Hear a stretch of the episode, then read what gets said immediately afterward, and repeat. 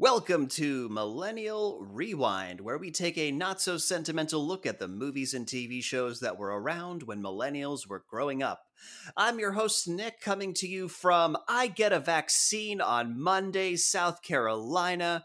Very excited. And coming to us from the City of Angels, where you probably can't get a vaccine, is my co host, Jules. Jules, how are you doing today? I'm pretty sure I used up all my jokes in the first few episodes, Nick.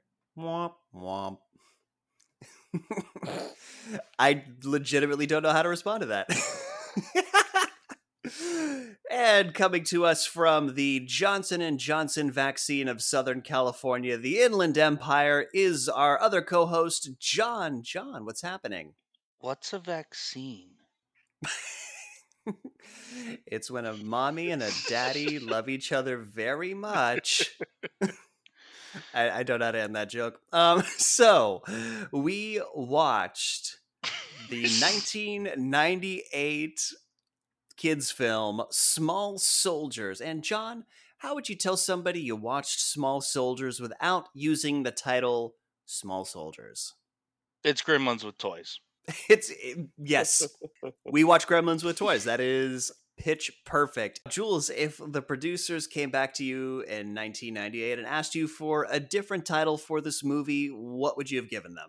Well, uh, the title I came up with was in honor of DreamWorks, who I completely forgot were involved with this movie.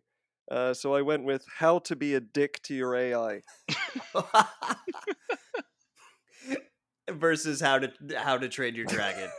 yes, that's right. Oh god, yes. This is very dickish towards its AI and we will we will get into it for sure. The ongoing theme is just, you know, these are sentient beings and my god, do they get a walloping in this movie.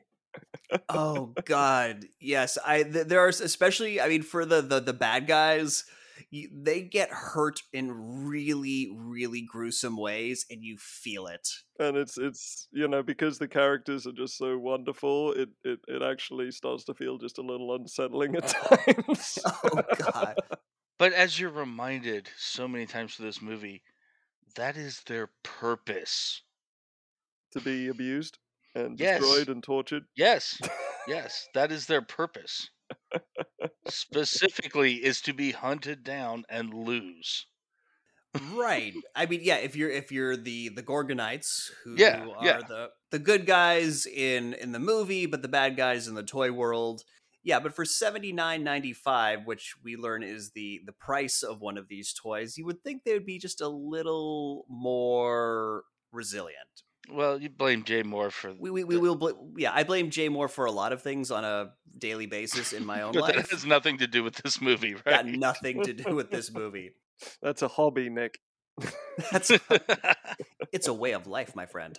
So, do you guys have any memories of watching this uh, when it came out? It came out in 1998. Um, Jules and I were around 10. John, you would have been a little older. Did you, John? Did you see this in, in theaters? No, I did not see this. I caught bits of it here and there over the years. I did not actually watch this movie until for this podcast. Yeah, for me, I actually remember loving this movie. I feel like this was the movie that rounded off my happy childhood and then entered my terrible teenage years, and it was like the last pleasant memory I had. I was way too busy being excited about being able to drive to worry about a movie about toys. there, yes and driving plays a big part in this movie. We'll get to it. Um, but I confess, I actually absolutely love this movie, and I still do actually, even after rewatching it. I, I very much enjoy this. I think it's a little. It's not a hidden Casablanca, but it's it's it's a hidden gem in my opinion. I very much was very I was very much entertained with the rewatch. Oh yeah, no, it definitely. I had to keep setting myself apart to write the notes because I was kind of getting involved in the plot. Oh yeah, no, it definitely holds up as a movie for the most part. We'll we'll be nitpicking its shortcomings. well, I, what else are we here for? It's the job we've given ourselves that we are not getting paid for yet. I vaguely seem to remember watching this in the movie theaters, but when I was that age, I pretty much saw everything in theaters because that's all I was allowed to really do as a kid. No, that's not true, but you know, when you're a kid, you can't exactly go out drinking or meet up with friends for dinner at a restaurant. You have certain limitations on where you can be at certain hours. So yeah, I saw a lot of stuff in theaters. And I definitely rented this from the video store as well, just because, like Jules, I really enjoyed it as a kid. Yeah, it had, it had a charm to it. I don't know what it was. And it was also one of those movies that just really stands alone very well. And you feel like you get just a little bit extra every time. There, there we'll get into it, but uh, there are some false endings where you just think, well, this is would be the ending if this was released now, but but then it has an additional after climax climax, which is which I which I just got so much joy out of. Uh, you heard it here, folks. Uh, Jules got multiple climaxes from watching Small Soldiers. I'm just saying you got your money's worth. I had a climax or two, and I was done. I was like, man, it's still going. Yeah, I, I usually get sleepy after. uh, I'll my say I first was ready climax. for a nap. I was ready for a nap. Yeah. you and my girlfriend both. I'm single. Oh, let's let's not pretend any of us have girlfriends. Uh, so this was directed by Joe Dante of Gremlins fame, and there's a little Gremlins Easter egg really early on. We'll definitely bring that up. He also directed Looney Tunes Back in Action, uh, which I have watched recently and have already forgotten because it was not particularly good. yeah, I'm I'm aware that the title exists. well, now it's going on the list, John. God damn it! and this is why you stay quiet. exactly. This podcast would be brilliant if we were just quiet and Nick just spoke to himself for the entire. All right, we're oh. gonna have to conspire on an episode, Jules. I think so too. Just not say anything the whole time. It'll be Looney Tunes back in action. That's what it'll be. I'm It'll just gonna be model. Nick desperately craving. Give me something, guys. Give me something. I'll probably put a photo of me in front of the camera here, and then just go do something else for that episode. That'll be the speed episode. Yeah, just put a loop of yourself over the. No, camera. Johnny, you got to do like a a, a ha- draw a face on your hand and just of you, and just have that be your avatar during that episode. We get some thread and glue a little beard on there, and I'm so making that a profile picture now. How am I gonna do the hat?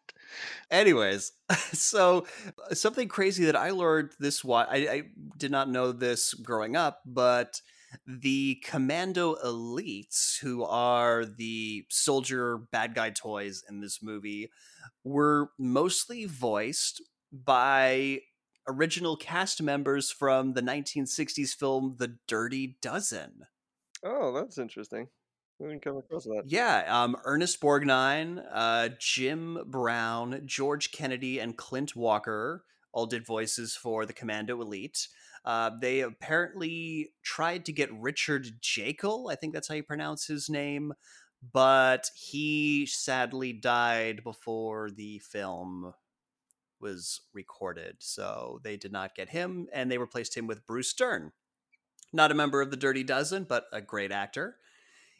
And I don't know if this is true or not, but apparently they might have tried to get Charles Bronson, who was also in the Dirty Dozen, and I apparently he turned this movie down. And shame on you, Charles Bronson. Shame on you. Could have been so special. It still was special. It it, it, it yes, it's it had its moments for sure. And conversely, the Gorgonites, the space monster forest dwelling creatures, uh, had a lot of the original cast of This Is Spinal Tap do their voices. what? yeah, uh, I, I did get the actors' names, but um, definitely not Rob Reiner. Rob Reiner was not one of the actors, but yeah, a lot of the Gorgonites were voiced by This Is Spinal Tap. Was Langella in that? Yes, he was. Yes, he Yeah, he, he did yeah, Archer. he's uh he's Archer. no, no. I, was he What? in This Is Spinal Tap? Oh, Uh, no, I don't think so. No, I don't think so either. Yeah. I, I completely forgot that he was in this movie. He, he's he's he'll, he's still my Richard Nixon, but seeing him do the voice of Archer, he was just he was oh so perfect for it. Yeah, he was really, really good. All right. So that's kind of our intro to this movie. We're going to take a short break. And when we're back, we're going to start breaking down Small Soldiers. Commandos, fall in. Sir, yes, sir. Sound off when you hear your name. Dick Tapper, Sir. Pipe Layer, Flushed and scrubbed, sir. Corporal Meat Spin. Here, sir. Who else? Sergeant Flesh Rocket. Sergeant Flesh Rocket reporting as ordered.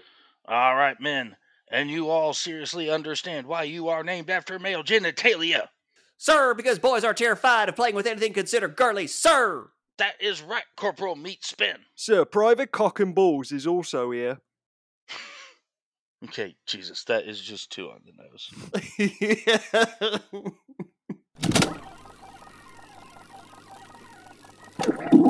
All right, we are back, and we're going to start this movie off with the late 90s Universal Studios logo, definitely showing its age. Well, I wanted to uh, to point out that two big corporation logos are preceded by the evil fictional corporation commercial, which I just thought was a wonderful placement. Oh, yes. And then we go into um, an expositional fake corporate video for Globotech. It's the name of the fictional evil corporation in this movie. The corporate corporation corporate name couldn't be more corporate. It corporates the fuck out of this video. just a lot of buzzwords and it lets us know that Denis Leary is in charge. Denis Leary's in this movie. And I, I gotta I gotta nitpick this corporate video a little bit because I'm a amateur military nerd. And it really pissed me off when they showed the tanks. eh, So part of what this company does is make military technology, and the the lady who narrates the video says, "Introducing advanced battlefield technology," and they show an M41 Walker Bulldog tank that was made back in the 50s. Okay, this is the late 90s, motherfuckers. We have the M1 Abrams at this point. What are you doing showing me this Bush League 50s tank as if it's cutting edge technology? Fuck you, corporate video. That's what I was thinking. I, I, I was thinking, and I was kind of saving this for later, but I, I have a feeling that Nick is a bit of a mesh of Fimple at certain stages in this movie. Oh, When when he when he's saying World War II was my favorite war and his wife was drinking a gin and tonic, I was just I'm pretty sure I've had that conversation with Nick quite a few times.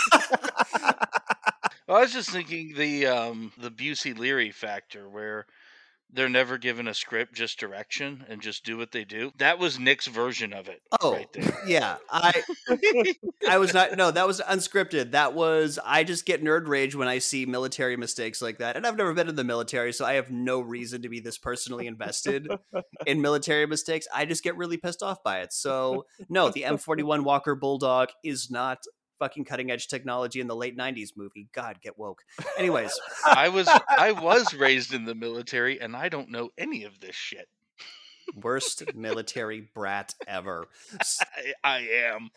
So, uh, the video ends, and we see that Globotech Evil Corporation has taken over Heartland Toys. Now it's called Heartland Play Systems because everything's got to be super corporate we also get introduced to the most dramatic helicopter in movie existence. The music is epic. Because when Denis Leary comes, y'all better fucking recognize. Because Denis Leary is coming to inspect the new division that they've acquired. Denis Leary's coming to inspect. the drama is justified. I do I do always hear Denis Leary's rant from Demolition Man playing in my head right before I see him arrive on camera. You'll have a new rant. I now have a new rant, yes. we have there we let's get to the Denis Leary rant. So we meet David Cross, who's a nerdy, anxiety ridden, on the edge toy designer who's really worried about the corporate takeover, and Jay Mohr is there kind of telling him to chill the fuck out. Let's just go meet with the new boss. And so they're making their way to the conference room and they meet Denis Leary's assistant, whose name is Ms. Kegel.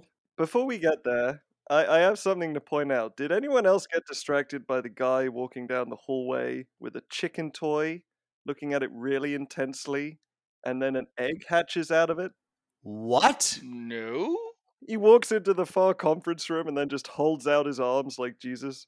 I swear, it's almost. It must have been like one of those psychological tests where you know they they tell you to count the number of passes in basketball, and there's a dancing bear that wanders through the middle. there is a guy with a chicken toy, hatches an egg, walks down the hallway, enters the conference room, and holds his hands out like Jesus.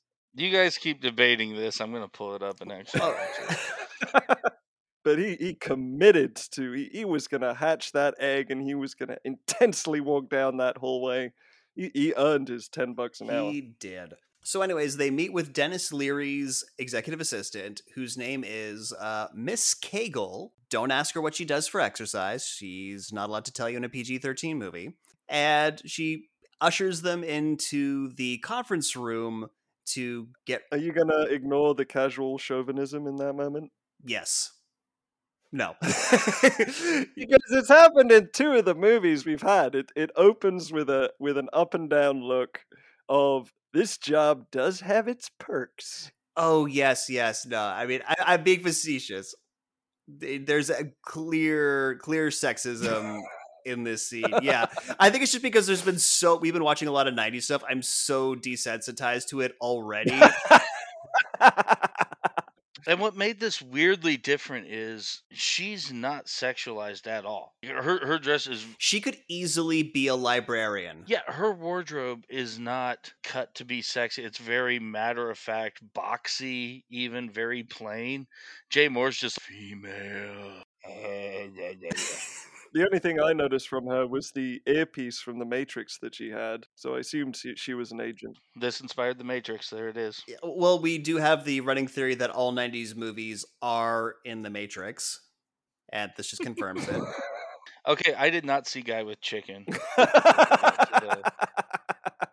Was this before or after the board meeting? this is before in the hallway where we're Oh, introduced. Okay, I'm gonna rewind this again. You guys just keep talking about the movie. I'm gonna keep watching this scene over and over again till I find the chicken. We, we we all have to put this on hold while John finds the chicken. No, no, no, no, no. You're gonna be like way later, where the you know when the girl toys come to life, and I'll be like, there it is. My point about that moment was just that uh, I just don't remember this much objectifying of women growing up. I mean, this is two movies. It's well, it's just a thing because you're a kid. You're not aware of that. Sort I don't know. of I was pretty aware of what they were doing in Animaniacs when they said "Hello, Nurse." That was pretty obvious. That is true. That is true. But again, this woman is not done up like Hello Nurse in any sort of fashion. That's true. Anyways, so they're in the conference room now, and David Cross is very nervous. And Denis Leary walks in, and he Oh, there it is. I hadn't rewound far enough the first time. John found the chicken. it's the very beginning. It's the very beginning of the hallway scene. I thought it was like while they were walking and talking. You know, Yeah, it's right. like at the David beginning. Cross hasn't even entered the frame It yet. starts. It's- It starts on the chicken. It starts with it. Yeah. Okay. Anyway, cut that shit out. Yes, because we've spent we've been recording for twenty minutes, and nineteen of those minutes have been about this chicken. It's like we have never gotten through this movie. This is how I torture John. I, I just I just mention casual chickens and movies, and, and he just no, spends, just minutia. he That's spends you need. hours searching for it. So Denis Leary walks into the conference room, and he just Denis Leary's the shit out of this scene. Oh, Denis Leary plays Denis Leary. It's fantastic. Yeah, in our pre-podcasting when we would just get together and do movie night, every once in a while Denis Leary, but particularly Gary Busey, it's they're not given a script, just direction. and so it's the it's it's the Busey Leary factor. Yes. Yeah, no, he comes in and he's just, I mean, it's a monologue that's straight out of any of his stand up bits. It really is, yeah. And I, I do want to point out that as evil as this corporation is being portrayed, Denis Leary full on says, I want to put a lifetime lithium battery into this thing. And I, my note was that um, this corporation is already superior to Apple with its customer support. yeah, battery that never needs charging or replace. yeah. And so Jay Mohr tries to introduce himself and he's like, Hey, I'm gonna like forget your name two minutes after I leave here, pal. Put a pin in that. oh, are you thinking the same thing I'm thinking? Yes. Very end of the movie. Yeah, yeah. So then he, you know, he, he tells David Cross pitch his ideas. You know, the reason why they've kept these two on, everyone else has been fired, is because you guys have done good work. And Denis, not Denis Leary, David Cross starts pitching these Gorgonites, which are these creatures. They live in Gorgon. They come to Earth, and they are gonna, you know, through their interactions with people, they're gonna teach kids a lesson. And Denis Leary basically has to stop himself from yelling "boo nerd" when he hears that the toys are educational. They're supposed to be trying to find their home Gorgon, and kids can learn and research. And as soon as research is But said, yeah, Denis Leary has one of the greatest "Are you fucking kidding me?" faces yeah. ever put to screen Some actors can just give you the finger with a look. without raising Denis hand. Leary is one of them. yes, he is. So then Jay Mohr, sensing that David Cross is fucking this up, he pulls out a box, a high tech box, and he opens it up and he introduces Major Chip Hazard of the Commando Elite. And my music note here is uh, Clint Eastwood is about to shoot a guy in the Wild West. My music note is quite similar. Gus- guitar strum gave me goosebumps. guitar strum made me slightly erect. God, it has been a long lockdown, hasn't it?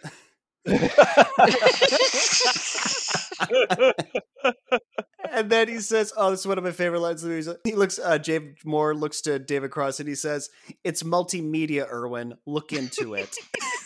and he turns on a video, and I don't know. He apparently had time to produce a. He made a commercial. He made a commercial to was starting off with the 2001 Space Odyssey music, and it shows Chip Hazard busting out of his box. And there's, hey, can they really do that? Can a toy actually burst out of the box? And he goes on this rant. Uh, so this corporate. this is where the rant is. this yeah. rant, yeah, he gives a Denis Leary rant, a, a corporate CEO, about how he's sick of beauty products not actually making you hot and how the toy doesn't actually punch out of the box. He's a corporate CEO is sick of bullshit and advertising. It's I'm already in love with this corporation. I want to work for Globotech right now. I have a Globotech tattoo somewhere I'm not allowed to say on air. Spring break, 98. Yep. Damn, fake IDs were good for you, ten year olds. Jesus. I looked rough at 10. I, I could get into bars. so Denis Leary's, all right, cool. These, these are great. Uh, make the Gorgonites the bad guy. And David Cross is not happy about that. Uh, Denis Leary gives the another great line. What are you worried about? They're just toys. Well, I also wanted to mention when Denis Leary is pointing out these monsters are these hideous freaks, and our soldiers need to hunt them down and vaporize them. I, I wrote a note uh, Denis Leary channels American foreign policy since 1960. oh, this whole, aka this fucking movie. oh, also, this movie uh, gave Avatar its entire plot line. Absolutely. This is Avatar. This is Avatar. This is Avatar with toys. No wonder I was so pissed off at Avatar. Except for the shittily named MacGuffin. That is true. Yeah, it's true. Yeah, th- th- this at least had the decency to not name anything unobtainium. Small soldiers more decent than Avatar.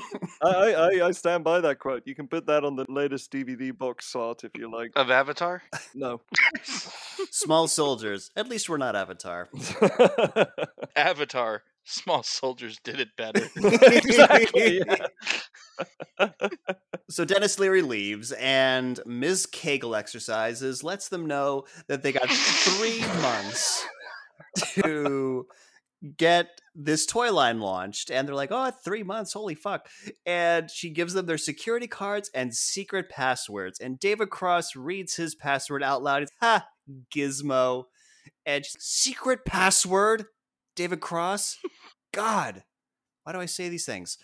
And Gizmo, obviously, name of the uh, Mogwai from Gremlins. So Joe Dante's ref- referring to himself in this film. And then we cut to Jay Mohr. He can't remember his password because he's trying to order microchips for these new toys.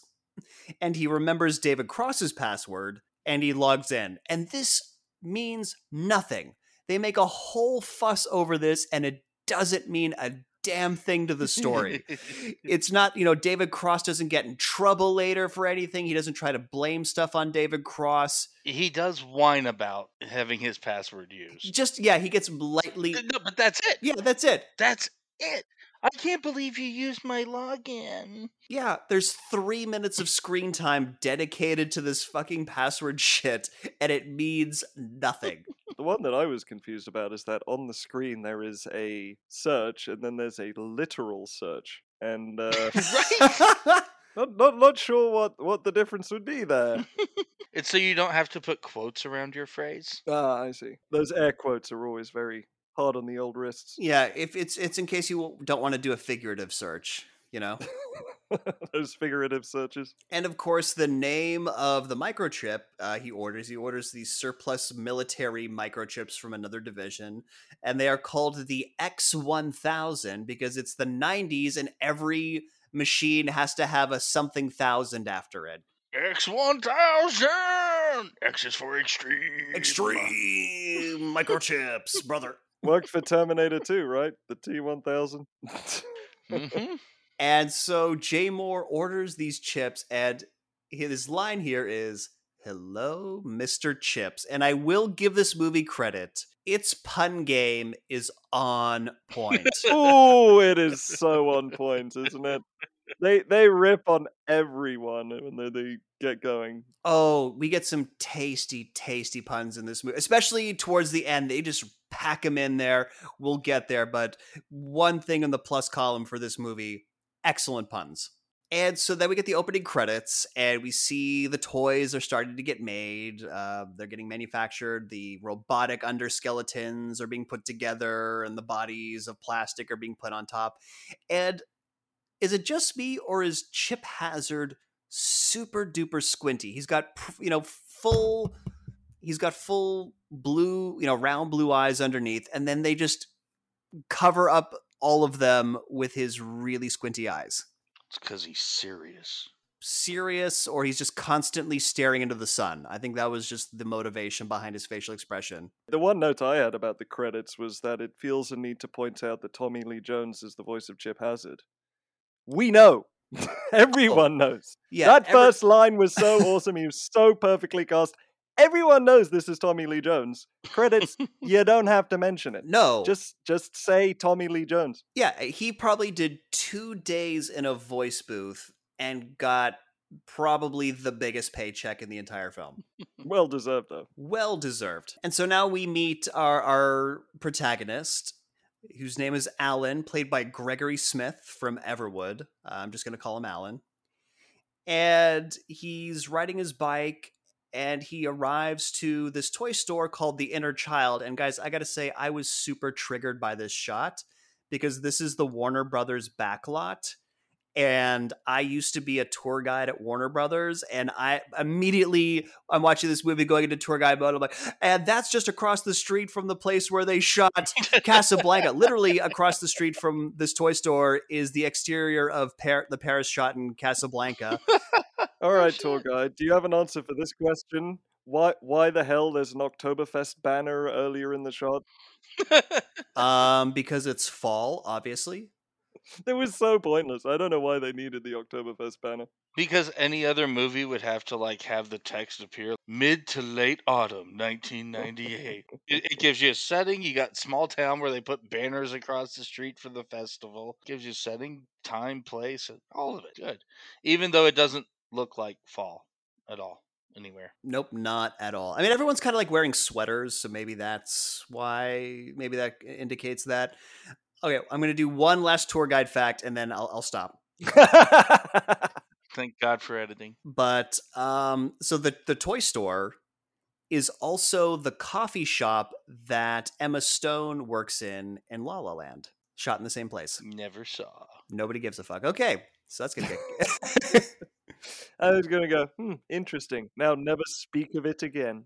that is decades out of the purview of this podcast. Point being, I was triggered by this shot. So outside, there are a couple of kids looking inside with their grandma, and they're like, "Come on, grandma, let's leave. The toys in here suck," and they do. The toys suck. they do actually. They do. Yeah, they say that, and the toys suck. You go inside, and it, there's no brand names anywhere. It's all stuff that would probably have delighted children in the 30s, but we learn later that this is all by design because Alan's dad's a weirdo. Basically, anyone who's been to a Cracker Barrel before when you first walk in, they have like a little toy section. This is an entire store, the size of that crack of entire Cracker Barrel, just full of that sort of toys. Perfect. Oh, there's a mechanical train. There's a Viking boat. There's a bunch of stuffed toys. There's a boat, but not Vikings. and so he starts talking to uh, Joe, who's the delivery truck guy, um, talking about how his dad is going to go to a seminar called How to Make a Success of Your Small Business. And I don't think you need to go to a seminar for someone to tell you to sell toys that people want to buy. You don't need to spend money to learn that. And he sees the boxes in the back of Joe's truck that say Commando Elite and Gorgonites. And he's like, hey, what's that about? And Joe says, let's find out. And that's when Joe got fired. No, not really. That's the worst say. delivery man ever. yeah. And it becomes very apparent really soon that Alan and his family are new in town somehow Joe has been his best friend his entire life, is the way this relationship comes across. Yeah, this, uh, so much so that Joe is willing to risk his job by taking two of these toys that have not been released yet. He takes out a Chip Hazard doll and he takes out an Archer, leader of the Gorgonites doll, and they open the packages inside the store to take a look at them. I think the idea is that Joe is just really fuck you to corporations and is really I love small business and so anything he can do to screw with big corporations is fine. Joe is amazing. Alan offers the idea that for the store to be successful, he should burn it down. And Joe tells him that's not funny because arson investigation is very good nowadays. yes, he does. He's giving the kid insurance fraud advice. Yeah.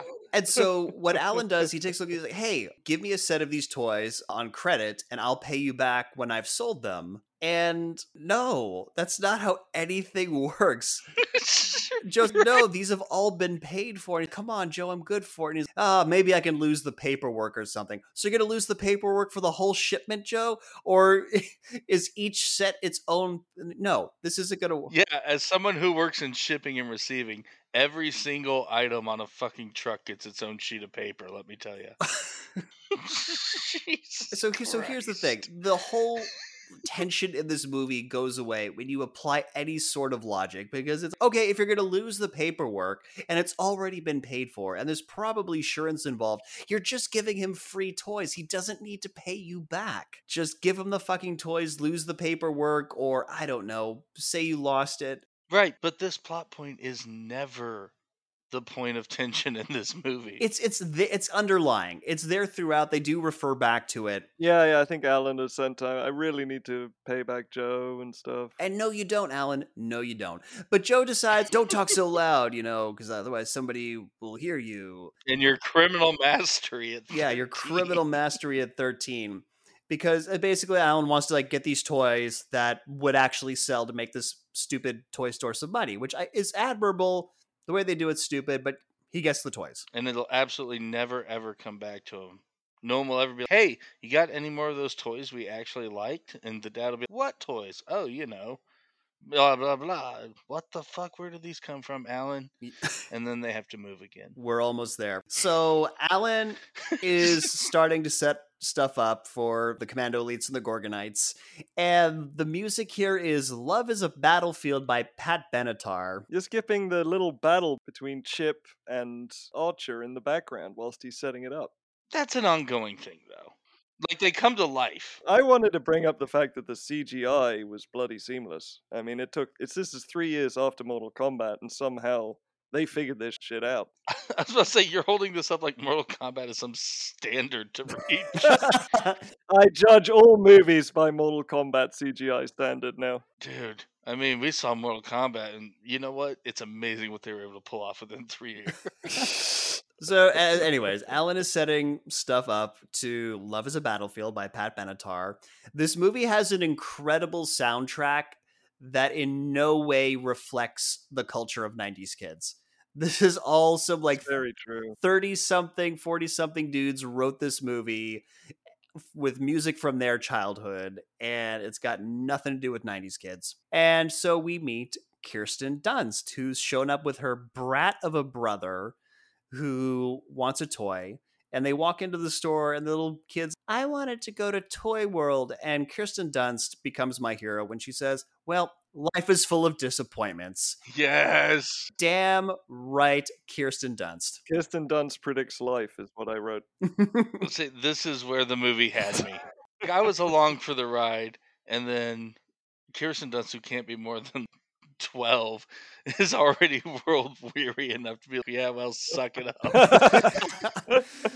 uh, millennial angst summed up right in this mo- this one scene. So the little brother wanders around trying to find a toy while Kirsten Dunst and Alan are talking, and this is when Archer and Chip Hazard they're fighting in the back room, and the little brother gets shot in the head as he walks into the back room, uh, which elder siblings everywhere are loving. I also I also said that casual civilian shooting mimics American foreign policy this movie predicted the Iraq War, and the little brother kind of lets slip that uh, Kirsten Dunst plays with these things called Gwendy dolls, and she, shut the fuck up! Don't let the guy know that I'm playing with dolls, little shit. And she says, "Hey, um, can can you hold?" Because the kid wants the Archer and the Chip Hazard. Like, hey, can you hold those until tomorrow? Alan says he will, and we've learned that Kirsten Dunst has a boyfriend, a biker boyfriend, because we got say, and he's cool because he got a motorcycle. He's got a motorcycle. He's got an earring in one ear, and Alan clearly has a crush. But gosh, how could he ever get her if she's got a boyfriend? Maybe if he took his flannel shirt and tied it around his waist then he's a 90s bad boy. Well, we will later learn that he is a 90s bad boy. Don't let the very 90s, but very much not a bad boy bowl cut fool you. yes, he's got. Oof. He, this kid's got issues. So he goes into the back, and Chip Hazard has Archer cornered. With a compass.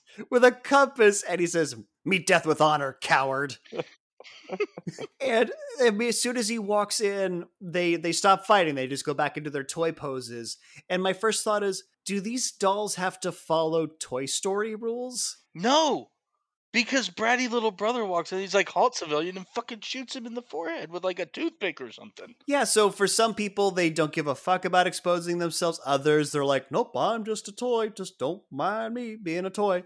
This has less rules than Mortal Kombat. this has yeah, way fewer. yeah, and the one rule they do have doesn't seem to be equally applied. It's sometimes you have to be a toy, and other times, who gives a fuck? Murder the humans. When they clarify them as Gorgons, I think that's when they decide to turn on the humans. Uh, well, it's it's it's that they are allies of the Gorgons and therefore deserve no mercy. Sorry, Gorgonites. Yeah, guys, it's the Gorgonites. Okay, get it right. I, I swear, you guys they, uh, they didn't get oppressed by the commando elite just to be called Gorgons. so Alan realizes that his dad has left his plane tickets in the store and he's got to rush home to give his dad his plane tickets. So this dad who has left his son to run the store by himself is a complete klutz, has left his tickets there. And is searching for his keys that are in his pocket. So we cut back to Alan's house and his yeah, his dad's a total fucking airhead. And his mother, who is dressed either as an airline stewardess. I think we were discussing this before the record, or maybe a hotel worker or something. She's works at a job that requires a a uniform. While I was looking for the chicken and reopened the movie, I saw how she was dressed, and yeah, I agree. It could be airline counter or hotel front desk. And unless that's the official colors, it's apparently also St. Patrick's Day. Of course. we have to have all the holidays. She looks like she's pulling off some leprechaun. She is an air stewardess for Aer Lingus. That's canon now. And so yeah, so basically she's clearly the only person who makes money because like we've been told that the store doesn't make any money. And so he's freaking out about going on this trip and she has to calm him down even though she bears like all the financial responsibility of this family, which is absurd. Well, and apparently the dad has anger issues, but he's played by Kevin Dunn, who is the most non-threatening man in existence. yes. He always seems shorter than he actually is. He's always the one getting stepped on no matter what, you know, role he's in. I think I think when it transitioned from a teenage movie to a kids movie, which is a transition that actually happened, I think they made him they made him more comforting probably. Mm, so we're outside in Kirsten Dunst's backyard and we meet her dad. And her dad is Phil Hartman. Phil fucking Hartman, who is not in this movie enough. This is his last on screen appearance. He died before the movie was released, which is tragic. And all I can hear whenever he talks is Troy McClure from The Simpsons. well, they have another Simpsons voice involved as well. They have Harry Shearer, They do have Well, Harry yeah. Shearer. He plays one, one, of the Gor- Gorgonites, and he also do, you can hear his voice on the radio and the TV when they cut to radio and TV. So Phil Phil Hartman is putting up a giant satellite dish in his backyard, but the tree in Alan's dad's backyard is blocking the correct angle. And the we also see Kirsten Dunst's mom, who's played by Wendy Schaal, who is Francine on American Dad. So in the th- three episodes we've done, we've had two American Dad actors Somehow, somehow. Alan's dad hears a noise in the backyard, comes out to find Phil Hartman is trying to cut his tree down. breaks out the chainsaw, doesn't even say the quick knock on the door, just goes straight to chainsaw. Straight to chainsaw. yeah, there's a fence between them. The tree is clearly not on his property, and he's just, ah, don't worry, I'm sure the county will see it my way. Uh, So I'm just going to go ahead and do it. And Alan's dad's like, no, we'll talk about this when I get back from my conference. And he's like, all right, all right. As soon as he leaves, he just cuts down the branch that's going onto his. br- Yeah, doesn't give a fuck. Chopping limbs out. He's the smarmy, entitled next door neighbor. And Alan shows up on his bike and gives his dad his ticket. And there's a whole again the the doting wife trope is just really strong in this scene. Again, even though she's clearly the one who makes all the money, she's doting on him going to his stupid fucking conference. This moment really captivated me because, again, there is nothing threatening about Alan at all. And this just keeps teasing what a delinquent he is. Because he shows up to be like, hey, dad, you forgot your ticket. And in any other movie, be, thanks, son. What the fuck? You left the store? Did you at least lock up? Did you put the, did you balance the register? Did you do the, Oh yeah, the mom is absolutely nagging him about all this, and he's God, you act like I burnt the school down. He didn't, but close.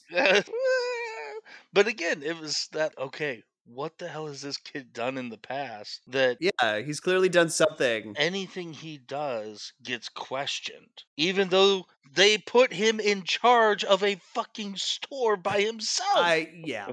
But it has been established that, you know, he's done something in his past. Yes, that that I know, but what I'm saying, this just keeps adding more of that. Okay, what was it? Just how bad was it? I really want to know. Good job, movie. I'm sa- what I'm saying is good job. It's intriguing, right? Yeah, It's intriguing. yeah. I, I'm gonna. I'm sorry. I'm trying too hard to compliment this movie. I'm- no, it's no, it's good. no, it definitely deserves. uh, There's a lot that goes right with this movie. yeah, So Alan goes up to his room. It's he basically has the whole attic area to himself. It's a pretty baller room, and all I have, am thinking, looking through it, he's got a computer and he's got a telescope, and all I can he's got a TV in there. And all, all I can think of is he's got a lot of nice stuff for a family that doesn't sell toys. for a broke ass family, he's got a lot of nice shit. this is a very white house. Yeah. It's very Caucasian. wait till you see Phil Hartman's. head. oh boy. Gets even whiter. so we learn that Archer has snuck back home in Alan's backpack. It seems to just give basic voice responses, and it starts saying, Beware, there will be no mercy. And don't know how it gets to this point, but it starts to respond to what Archer starts to respond to what Alan's saying. He says his name, and then he says Alan's name back. Yes, but no, but first he says, Well, hi, my name is Archer, emissary of the Gorgonites. What is your name? And it's Alan, now shut up. And he says, Greetings, Alan, now shut up. Exactly. And this is the beginning of, of how, how Alan just absolutely abuses the crap out of Archer. I mean, the, the mental abuse going on between Alan and Archer is really quite staggering when I look back on it. Oh, yeah, Alan is an absolute dick to this He is toy. such a dick to Archer just throughout this entire movie. And again, my thoughts are why is Archer being so coy? Why is he playing like he's a toy? You know, again, again, are are is is he does he have to follow Toy Story rules because he's just following his programming when just now he I don't think it's Toy Story rules though. I think there's an explanation later on, but whether it justifies it, I'm not sure. I'll, I'll let you know when we get there. I said their program is sort of to hide and blend in. right, So that would be why act like a toy. but he's also trying to get help for the Gorgonites because the Commando Elite are coming after them. So surely he it's in his interest to be, hey, Alan, now shut up. We need to. Can you help me with my buddy the Gorgonites? These Commando Elite fucks are going to kill them. Well, there's a runtime that we have to make. Ah, I think you found it, John. So now we're back at the toy store. It's nighttime, and all I can think of is I can't believe this is shot on the same street as Casablanca. Seriously, this movie. I mean, it's not bad, but it's not Casablanca. And Chip Hazard inside the store punches his way out of the box just like he did in the commercial. They made it happen. Uh, kind of like the sketch that played earlier. Uh, they have a lineup of the soldiers, and the names of these commandos is amazing. You have Butch Meathook, Nick Nitro. Uh, by the way, I'm going to need you guys to call me Nick Nitro from now on. Yeah, good luck with that. Brick Bazooka and Link Static. Oh, and Kip Killigan. Kip Killigan's Island was a short lived TV show back in the early 60s. oh Jesus. I thought it was a pun on kill again. I guess I was. Oh, it was. It was. I'm just be- taking it to a crazy extreme. And is it just me? So their their their belt buckles glow. And is it just Mhm. me, or do they look like SS insignia, like Nazi SS insignia? It's got a skull and kind of a crossbones ish. It looked very Nazi ish. Well, I didn't see that. No, Again, military historian here. This is all I think it's about. Just you. and they all they all look grotesque. They have really weird Yes. heads and faces. Uh, Brick Bazooka, in particular, looks like a Tim Burton character from The Nightmare Before Christmas, with just a permanently toothy smile that All the teeth. all the teeth. He has all the teeth. I love Brick Bazooka. I think he's a brilliant character. he comes out so. Yeah, it doesn't take away the fact that he's one ugly, ugly son of a bitch. Yeah, there is one thing this movie does really well when it comes to establishing characters is are these wonderful POV shots that bring out the character so much, which is clearly a rip on uh, Terminator. Yes, be- Yes. It ha- and it happens right now because we're now back in Alan's room, and Archer is just watching him sleep. Perv. and it says, "Yeah, it's through th- through Terminator vision because all tech post Terminator, you have to what like look through their eyes in Terminator vision. It says name Alan. Now shut up. Status off. That's such a great joke. And I just thought that, that was so beautiful. I loved it. It's just that those little intricate details are often sometimes just the difference. Oh no, it was great. It was much better than the Terminator vision in in Mortal Kombat. Oh yeah, with Kano. That's right. Oh God, tell me about it. so Archer starts clicking through on Alan's computer. He's going through in Encarta. Yeah, because you know how easily you can scroll through things just by pressing the right button. Hmm. yeah, just left clicking on the mouse. I mean, right mouse button, not not hitting the right arrow key. he clicks his way through Encarta, yeah, but I just I just put as a note, oh, pre Wikipedia that no one ever used. Motherfucker, I used Encarta all the time. That Microsoft Home Suite, I was I Microsoft Encarta, Microsoft Oceans, Microsoft Flight. I was all about that when I was a kid. Oh, we had it, but it was just never used. It was always just that one program that your parents got you just to try and make it seem like it was educational that they got you this computer. We had encyclopedias from the fifties, maybe sixties. I think we did too. oh man, you don't want to read the article on Jim Crow from that encyclopedia set. oh god. Now you got me curious. Next time I go home, if those books are still there, I'm actually going to do it. Wacky beloved children's animation character Jim Crow had adventures through the Oh, through the through the through the sunny fields of western Mississippi. As he sings the song of the South. Eh, This is what happens when you let me improv. How the hell did we get here? This is terrible. oh god. That, that'll be a special feature one day. Just the tangents. the tangents, yeah. Okay, so a cat comes up, uh, Alan's cat comes up to Archer and starts licking him. Why? Why does the cat lick the plastic thing? Why is the cat acting like a dog with a new friend? And so Alan, uh, this is even the crazier bit. It wakes him up. It wakes him up, and not only does it wake him up, he sees the cat licking Archer. And from this, he somehow deduces that Archer is smarter than he lets on because he got licked by a cat. That's what I got out of this moment. Cats identify intelligence through their tongues. Well, I was more distracted by the fact that uh, he threatens to murder Archer right after realizing that he's sentient. He said if he finds if he finds a virus on his computer, he's headed for the microwave. This is right after you realize that Archer is sentient AI. Right, and he only finds out that he's sentient after he puts him through a couple of tests. He like tells him to walk to the end of the table, and Realize his name's just Alan. yeah, my name is Just Alan. Okay, just, I was expecting him to be like, okay, Just Alan. No, goddammit, you know what I meant.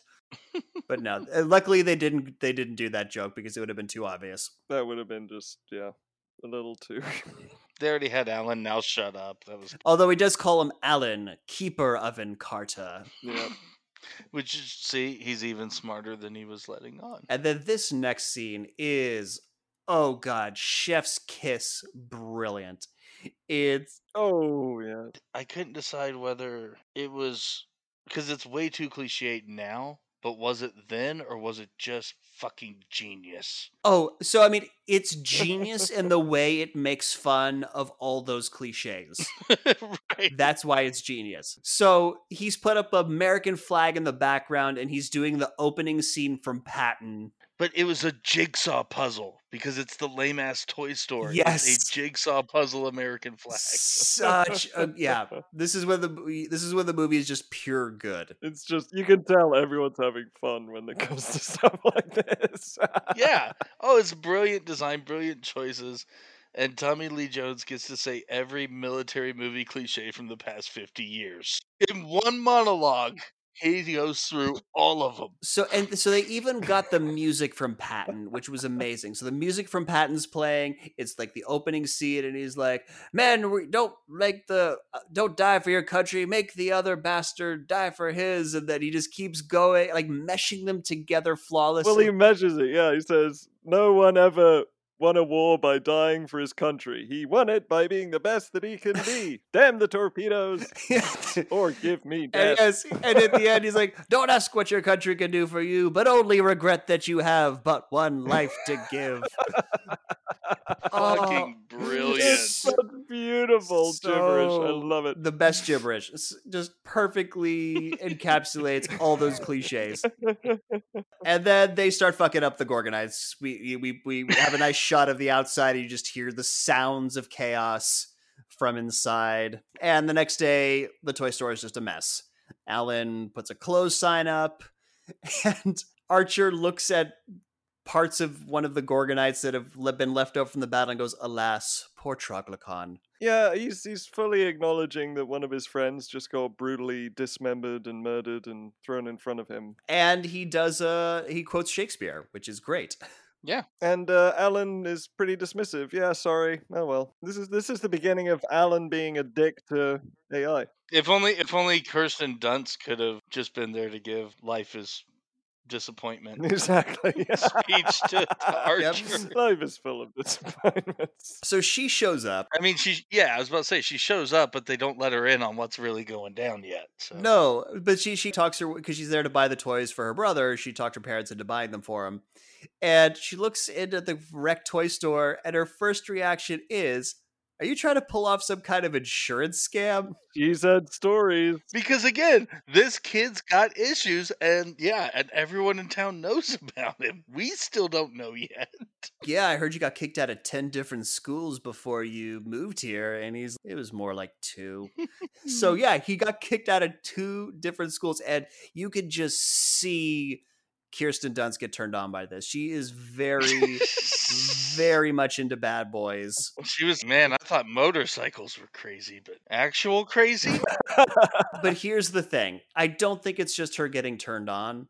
We'll get into this later, but I think this is game recognizing game. yes, We're, we'll get there. She helps them. cl- Her she helps them clean up this toy store, and again, because the writers of this movie don't know any '90s songs except the one, which again we'll get into in a minute. She's like, "Do you like Led Zeppelin?" And yeah, it's my favorite. I mean, like, look, Led Zeppelin's off, awesome, but in the '90s, we were talking about bands that we heard in the '90s for the most part.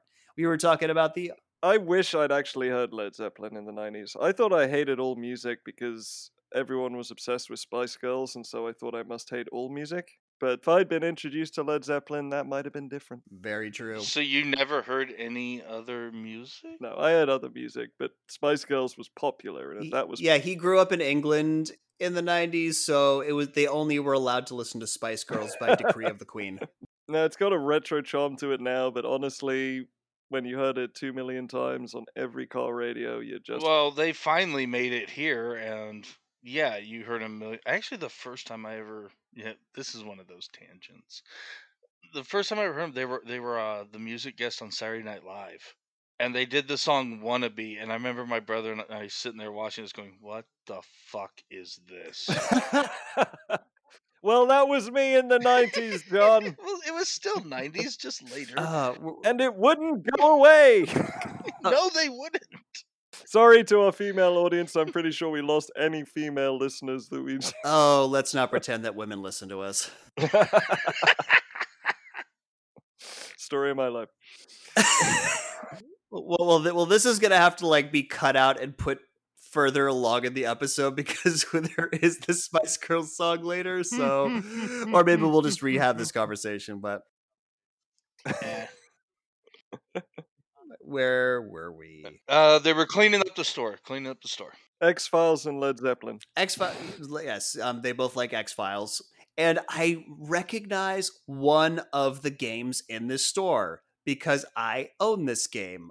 It's called Takeoff. If you, you'll notice in the back, it's in the right of the store. If you're walking into it, it's called Takeoff, and it's it's an educational game where you have to fly your plane across the world, and you have to roll colored dice because you can only go across cer- certain colored routes. I, I it was it was lame. I played. Awesome. I played it twice and it has stayed in the box ever since. So Yeah, sounds amazing. And now you've shared it with us.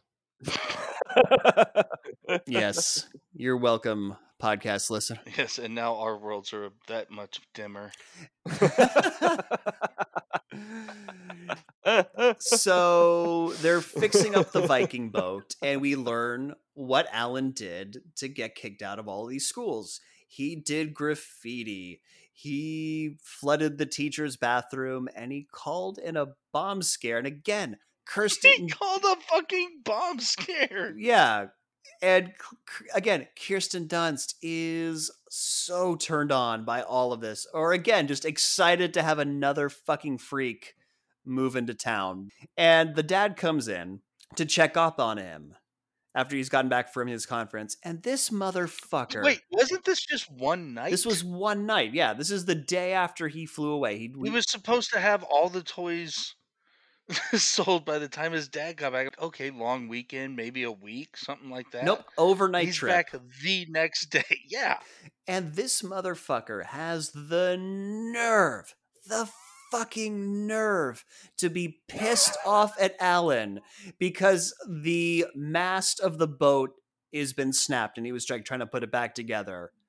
You fuck. And he resnaps it. Yeah. He re-snaps it and he's like, motherfucker, you left your s- teenage child to run your To run a primary source of income and you have the fucking testicular fucking fortitude to look him in the face and be pissed off at him because he made one fucking mistake you piece of shit sorry this guy did not like the dad Maybe maybe I just had a, a, a more harsh dad than you guys. I don't know.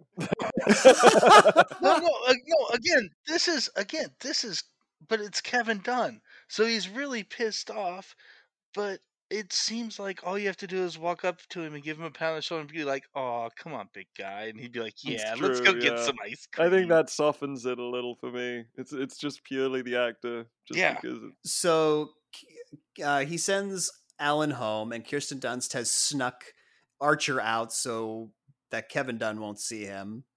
And Kirsten Dunst goes off with her her biker boyfriend.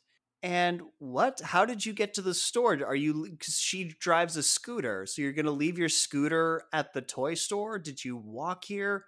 Were you not distracted at all by the talk of burning the school down? And then Alan Alan says, Yep, just to watch it burn. Oh, that's right. That's right. Alan is Joker. I forgot to bring that Alan up. is Thank you, Julian. Yes. Or Alan is the guy that Alfred was telling the story about. How some people just want to watch the world burn. he was he was that thief. He was that thief. yeah, and this is all in response to the the boy the the biker boyfriend being, "Oh yeah, I heard you burnt down the taunting him because of his reputation because Alan already has a reputation in this town." And then when she before she gets on the bike, it's the line "You can cheer me on." Did that actually work? Did those lines actually work? Oh, it was about he, he had a game or a practice or something, which I think it's a practice. It was a scrimmage. I think that's two teams playing each other. And you can come cheer me on. Yeah, come cheer me on at my practice. I I don't know. The scrimmage is a practice game, basically. It's it's. No, seriously, does really? Come on, sweetie, you can cheer me on, and then we'll go get a malt. Just- it fe- it felt very sixties. We'll dance the sock hop or something. yeah, th- th- we got some very big Rebel Without a Cause vibes from parts of this movie. so, Dad goes into the back room and discovers that his woodworking tools are missing. Pin in that. Alan is now biking home, but the Commando Elite have been watching him from a tree across the road yes. and they know that he has Archer. And they have laid a trap for him. And all I could think of during the sequence was how do they know which route Alan is going to take home? It's true, actually. They've never Because met movie. him because movie. Be- yeah, they've never met him. They've not. There's definitely not been enough time for them to observe his, you know, travel patterns. But for me, it didn't bother me because as soon as they said, you know, prepare to fire the bazooka, and the guy called bazooka gets put in the slingshot, I, I was, I was just, yeah. you know, so I they was shoot into it. brick bazooka. They slingshot him at Alan's bike, and Alan doesn't notice at all that this heavy ass toy is being dragged by his bike. And then this dog comes, and we get another one of those awesome Terminator visions. And it's like Yes. Gorgonite question mark because he's getting chased by a dog. Gorgonite Canine Core. and he and again because their pun game is on point, he yells at the dog, "Watch it, or I'll have your dog tags." It's just every pun gets used. It's so. I know some people hate puns, but every so often they'll just tickle you a little. Oh, this movie's got the best puns. And so Brick Bazooka's trying to climb up the back of the bike to get to Archer, who's in Alan's backpack, but he misses his footing or something, and his legs get torn off. Brick Bazooka's legs get torn off, and he falls off the bike With a Wilhelm scream, by the way. With a Wilhelm scream. Yes. Yes, but there's a regular scream before it. Where it's it's it's Brick Bazooka's normal like rah rah and then rah. I think I think the editor just really had to put two in this movie. so the rest of the commandos come and they start putting Brick Bazooka back together. And conveniently, Chip Hazard sees Alan's bike parked just down the road, and we get another great pun. It's a small world after all. Oh yes, feel that Disney, feel that Disney. That's the one line I remembered from my childhood right before we watched this movie. That was the first line that came to mind. So now we're back in Alan's room, and this is a fantastic scene because Alan has called Globotech customer service about the tours. Is this Sherry O'Terry? It might be the the the customer service lady, yeah. possibly. Again, we didn't do the research budget. No, we we have no research budget here at Millennial Rewind. Our research budget is us looking up stuff. Yes, and so she gives a very smarmy welcome to Globotech customer service. How may I delight you today? Really smarmy, so much so that you think she's a machine, and Alan gets really pissed off with her very quickly, and he's like, "No, I want. Let me speak to a machine." yes. The first person ever to have uttered that phrase. yes. I know. yes. Let me talk to your automated system, bitch. That's never been uttered in the history of customer service ever. Never. Such a fantastic movie. And she says, just to, to be super bitchy back to him, have a nice day, ma'am. Like, I'm not a ma'am. Ah, why'd you call me a I'm a girl? boy. Balls haven't dropped yet. I'm a boy who called in a bomb threat and yells at my yeah, I'm toys. super badass. Call me sir. I'll burn down your fucking workplace just to watch it burn. Because he just follows that up with being an absolute douche to Archer. This is there's a lot of psychological abuse that Archer is getting to learn. All right, so uh, we cut to Jay Mohr giving a presentation back at the big evil company about the Commando Elite. And uh, Miss Kegel Exercises comes in and she's dressed in camo military uniform. Why? I don't know why she is partaking like this, but she is dressed up as a soldier. And Denis Leary remembers Jay Mohr's name. Remember how he said earlier that, you know, he was going to forget his name after two minutes? Well, he didn't. I think his name's Kevin in the movie. That's not what I was thinking. Larry. Larry, yeah. So David Cross comes in. He's like, dude, dude, got a problem. And for they go to his office, and for some reason, Alan's voicemail is on his computer. Why is David Cross going through customer service messages? Who the fuck knows? And this is where David Cross learns that Jay Mohr used super high tech military chips in the Commando Elite toys. Which uh, brings to mind the most notable fact how did no one else red flag it if it was such a stupid, insane idea? Because Denis Leary fired 90% of the company, and there's just too much fucking paperwork to go through. I mean, on the munitions side, on the people who. Oh, okay. We're gonna meet the military chip guy later, but yeah, like surely he would have gotten that order. No, that's stupid. We're not giving you this for our toys. Oh, the toy company has ordered eight Tomahawk missiles. Well, I'm just here to sign the, the clipboard, you know, there's absolutely nothing wrong with that. Guys, they're surplus. I mean, if thank God someone's willing to buy them, otherwise they're just going to keep lying around here. I guess so. And I'm proud to be an American. I still remember the sign language to that when we had to do a thing in third grade. At least I know I'm free.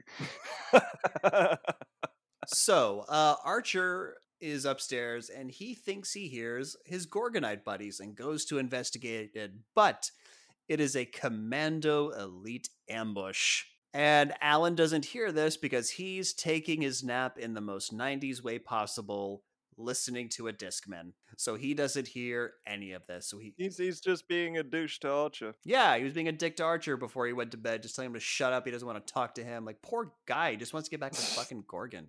Asshole. He just wants to. He just doesn't want to be killed.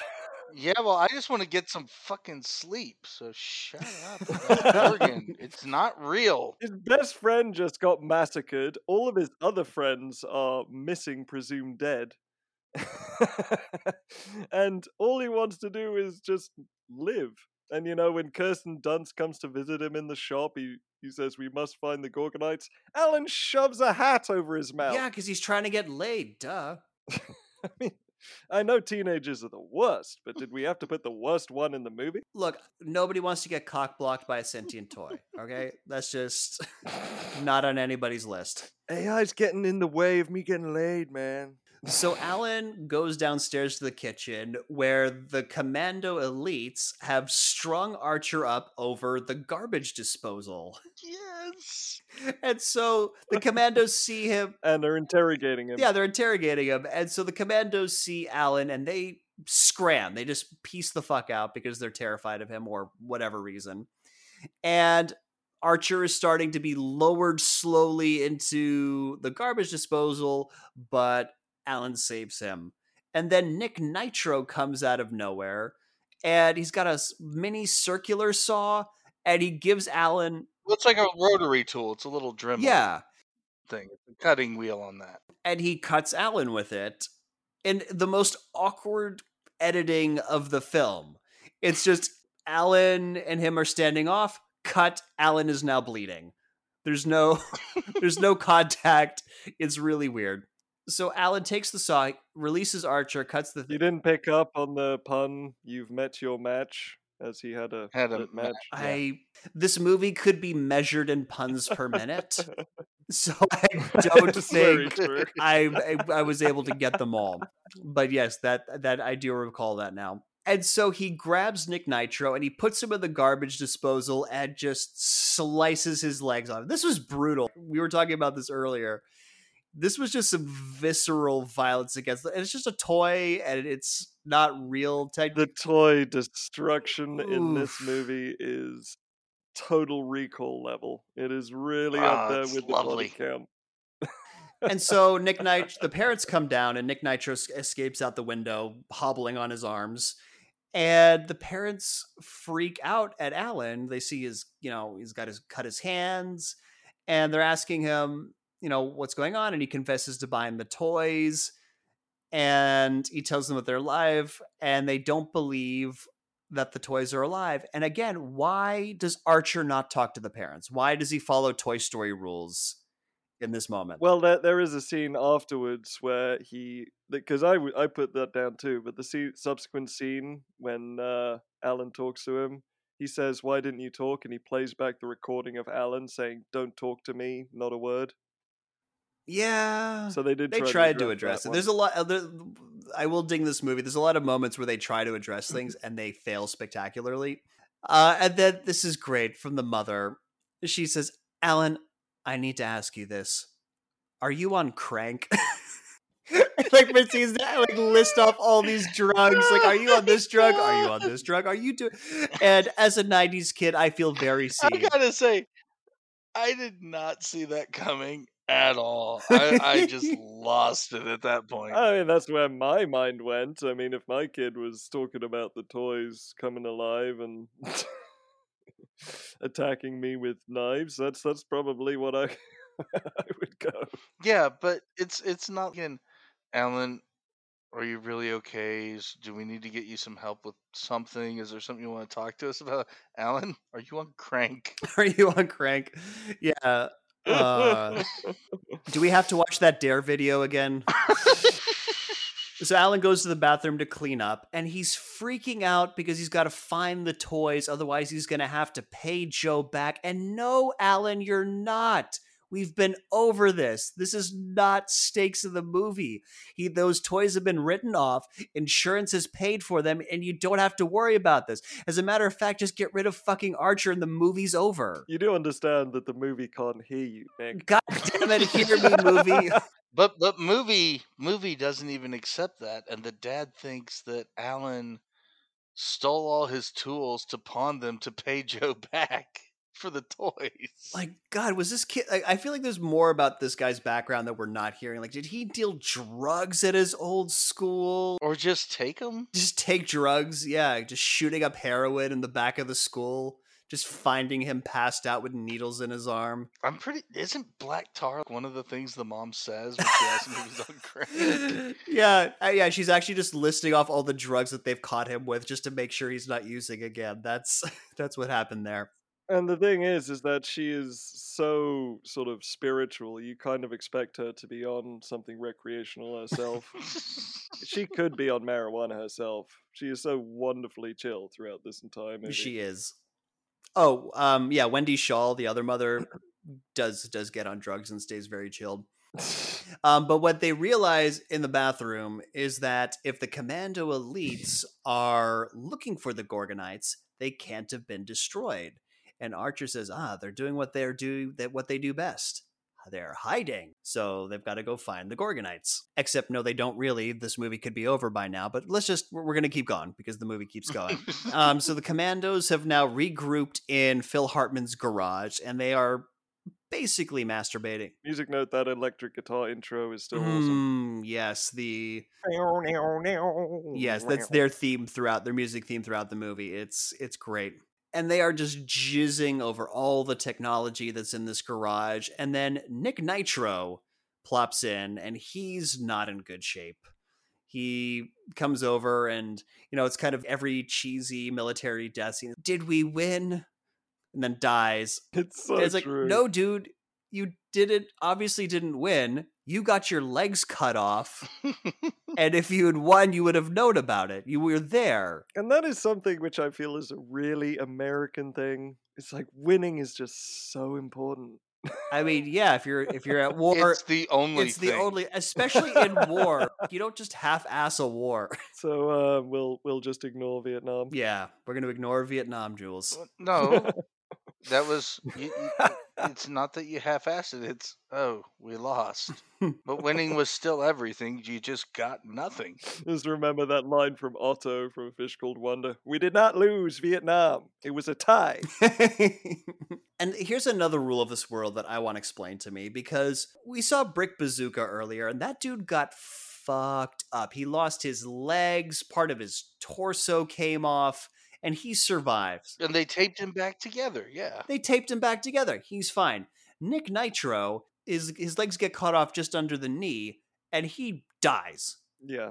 He just dies right in front of them. I guess showing any, you know, of his lithium battery cell leaking out would have been a bit too far for the kids movie. But you would need to because it's an unlimited power source. So where the fuck is all? Because the he does say source? his battery has run out. Yeah, very, very odd way to discuss death when it comes to machines.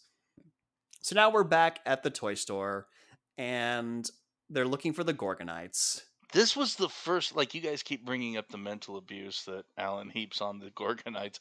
This was the first time I actually really noticed it.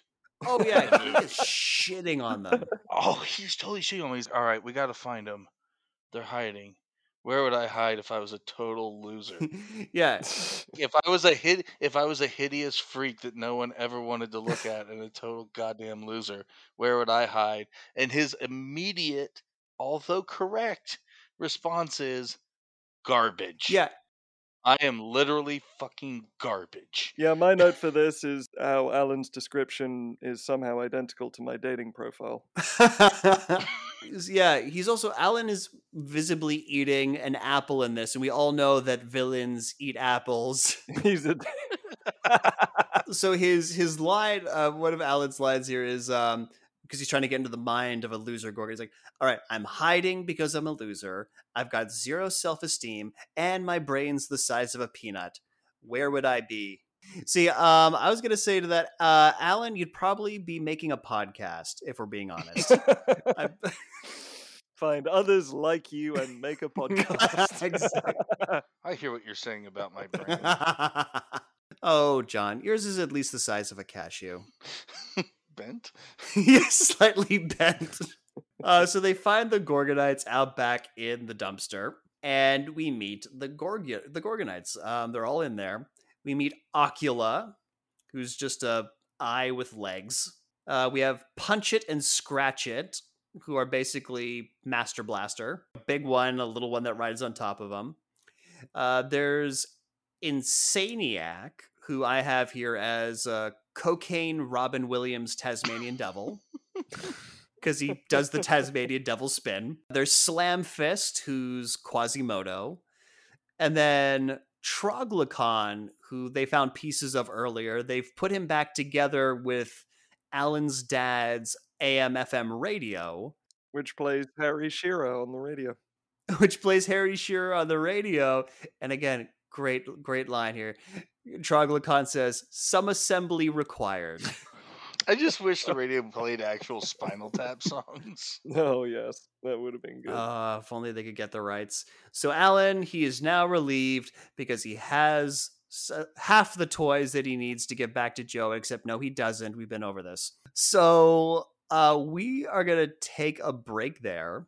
And when we come back, we will see whether or not anything substantial happens. we're still we're still kind of treading water here. Uh, so yeah, we will be right back. Dad, I'm gonna go out there and destroy those commandos, and there's nothing you can do about it. Oh, cool. Good luck with that. You're not even gonna try and stop me? Maybe insist you go instead?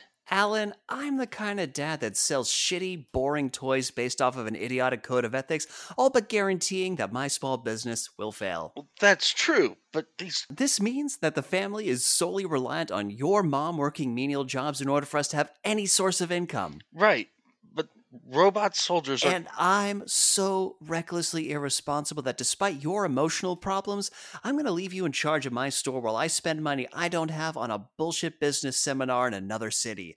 Then instead of trying to be a father to you in any meaningful kind of way, I'm just going to make a big deal about being angry at you to give the appearance of parenting, when in reality, I'm just a self centered prick who well and truly doesn't give a shit. Wow, that's brutally honest.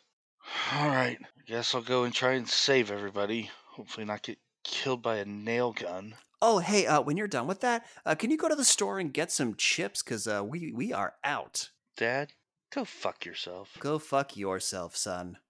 Anyone for tennis?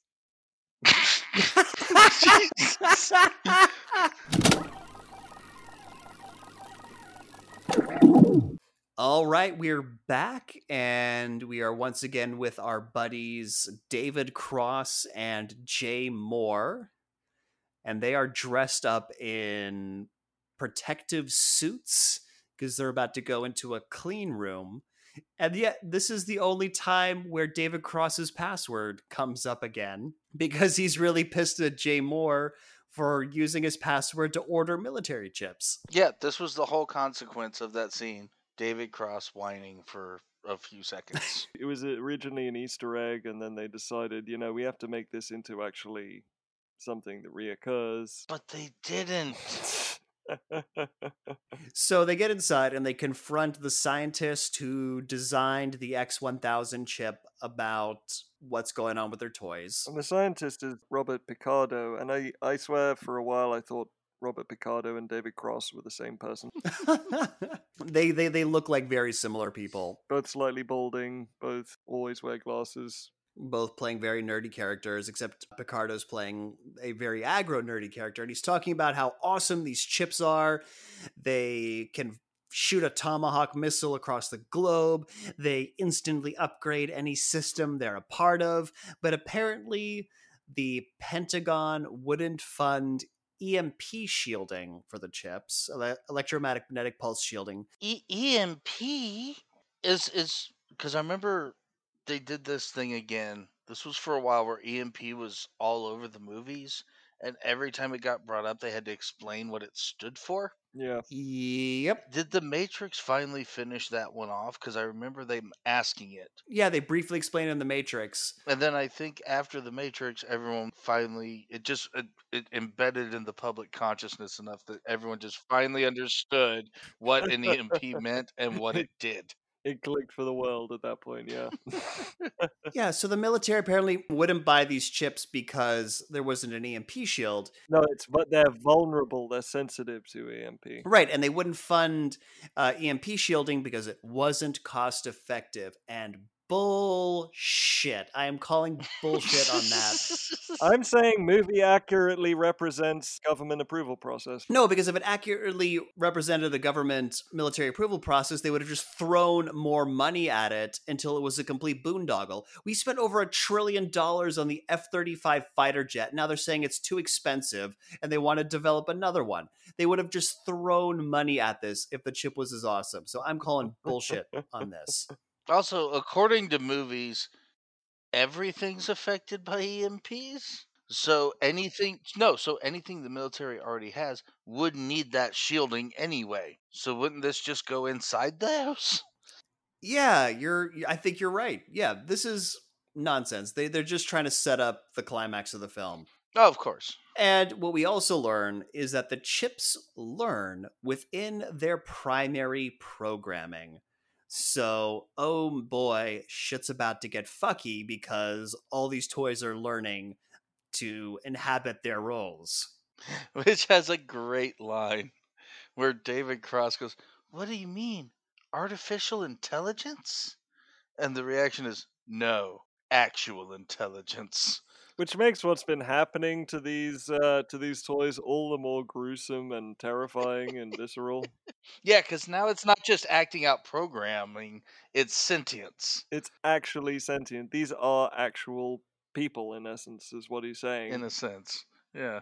Makes the whole thing kind of existentially terrifying. Oof, poor Nick Nitro. He also doesn't mention why all of the toys are caricatures for the most part, as we'll get to very soon. So now we're back in Alan's room, and all the Gorgonites are there, and we Insaniac, who's Cocaine Robin Williams, Tasmanian Devil, is going nuts. He's bouncing off of things, and he is spinning on the globe, and he makes a James Cagney reference from the movie White Heat. Look, ma, I'm on top of the world, and he spins off, and all I could think was, who is this joke for? Yeah, who is this sequence for? Because every we've dialed it up into this is a kids movie cartoon sequence. Right. And every reference is for their grandparents. Yeah, for their grand not even their parents, because the uh, the parents are boomers. They weren't alive in 1949, or at least not old enough to understand the films in 1949. So yeah, who's this joke for? The grandma who got dragged to the movies? No, Movie nerds. movie nerds. Yeah, trying to get movie nerd credit. I mean, we're all talking about it because we all got the reference. Movie nerds in an age before the internet. Yeah, IMDb had been online for two years at this point. Hollywood inside jokes. They had to make them. no, no, you didn't have to.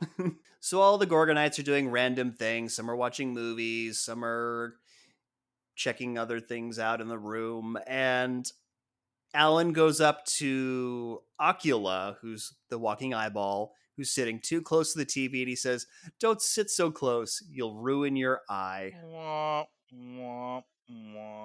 And we're back to the same TV rots your brain joke that came out in Mortal Kombat. They really did throw those at the window, right? It was always the TV was going to destroy you somehow. It was going to rot your eyes, rot your brain. Yeah, because we were told growing up you can't sit too close because of the radiation. Not true. I mean, maybe for 1950s TVs, but not the ones in the 90s. Or if you stared at it too long, you'd get square eyes. Just all these wives' tales. And nowadays, m- how much time do we spend staring like two centimeters away from our smartphones?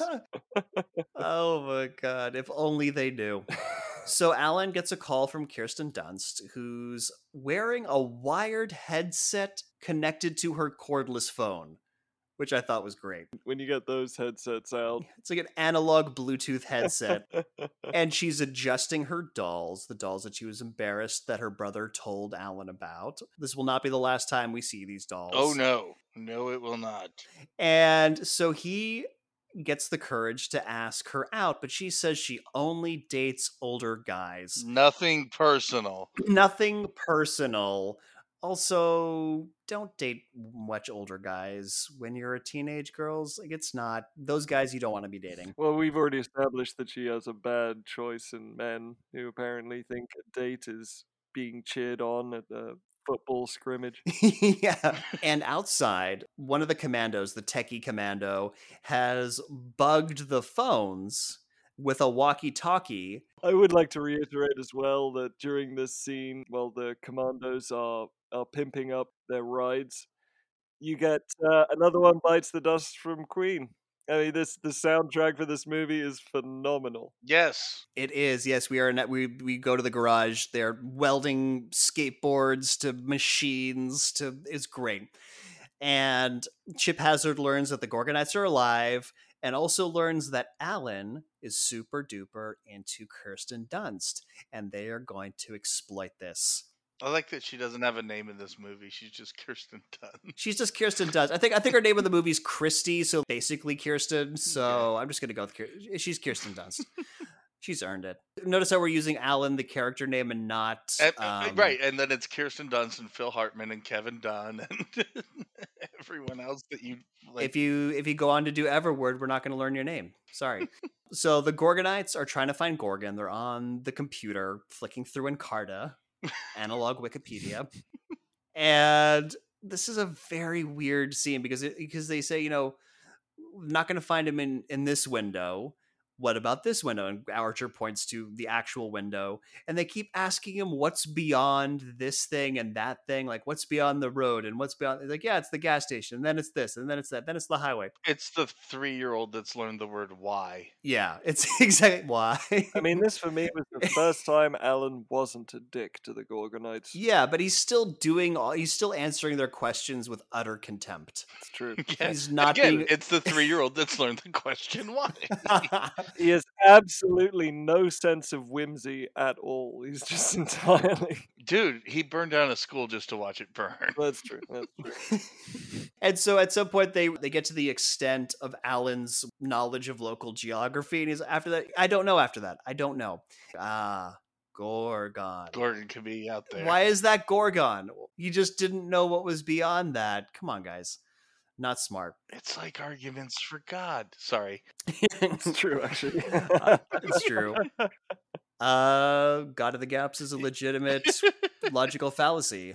So now we're back in Phil Hartman's room, well, house, rather, with Wendy Schaal, and it is movie night In the 90s. in the 90s. So a sweet, sweet rear projection, big screen TV. Phil Hartman is basically jerking off to how awesome his new home theater system is. And Wendy Schaal, the dutiful wife, is mm-hmm, awesome, great. Can we fucking watch something now? Well, that tree must have gotten its ass obliterated because he has 257 channels. Oh, that tree got nuked from orbit. That's what happened to that tree. It also has closed captioning for, and this is going to be important, Dolby stereo sound. Where available. Where available. uh, and he turns it on, and instead of just watching the fucking show that comes on, he's like, "Ooh, I don't like those flesh tones. I'm going to adjust it." And Wendy Schaal rightfully is, I mean, in a very nice way, but she essentially says, "Motherfucker, sit the fuck down. Who cares? Jesus Christ, I just want to watch some goddamn television." But the chroma needs tweaked. You, you understand why she's drinking the gin and tonic. Yeah. Oh God, I, I think that was just Wendy Schaal drinking actual gin and tonics because they gave her such a non-role in this movie. if you've listened to Wendy Schaal in American Dad, she has so much more to offer as an actress, and they just didn't let her do anything. So she's fuck you. I'm getting drunk on this movie set. Let's let's weave it into the plot. Uh, Let's, yeah. then we'll yeah. Wendy, Wendy, okay, you're gonna be an alcoholic in the movie now. I don't give a fuck. This is beneath me. I'm Wendy Schaal. I'm actually have fucking talent. And so the commandos are like, "All right, chemical warfare time." They they steal their sleeping pills and they steal a mouse trap to fling the sleeping pills into the drinks of the these of Phil Hartman and Wendy Schaal. And when they find it, they literally throw out the "It's a trap, sir." That's a trap. And also, as they're doing that flinging, uh, Phil Hartman has the great line I think World War II was my favorite war. Yeah, that's where it I came in. absolutely remember this line from when I was a kid. And to me too, Phil Hartman. Me too. Wow. Nick is Phil Hartman from this movie. I am Phil Hartman. Wow. Oh God, I'm the don't. We're, if you guys watch a war movie with me, you're gonna fucking kill me by the end of it because I'm gonna be commenting the whole time. so they they knock the parents out with these sleeping pills, and I don't know what the fuck these sleeping pills are made of, but they go down instantly. There's just no delay between drinking the sleeping pills that get flung in their drinks and then passing out. Well, they shoot like five of them into a gen- into an alcoholic drink, and then the weird thing is, yeah, she does pass out pretty immediately. And then Phil Hartman's honey, honey, oh fuck it, this is mine now, and just starts chugging the gin and tonic. I was just going to say, movie accurately represents the drug problems in the United States.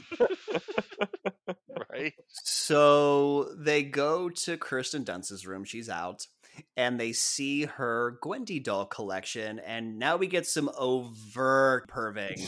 Yeah, this was uncomfortable. Very uncomfortable. Oh, God. Yeah. Watching grotesquely proportioned soldier toys catcalling non sentient Barbie dolls, essentially, Yeah. was not comfortable. No. Yeah, I, I forget if it's the moment where they talk about how they're fully posable, or or if it's when they're asking for some R and R that it's just a punch in of a doll bed. It, exactly. It's the doll bed. That was the moment. That's what really made me just uh, just makes your spine twist a little. Just no.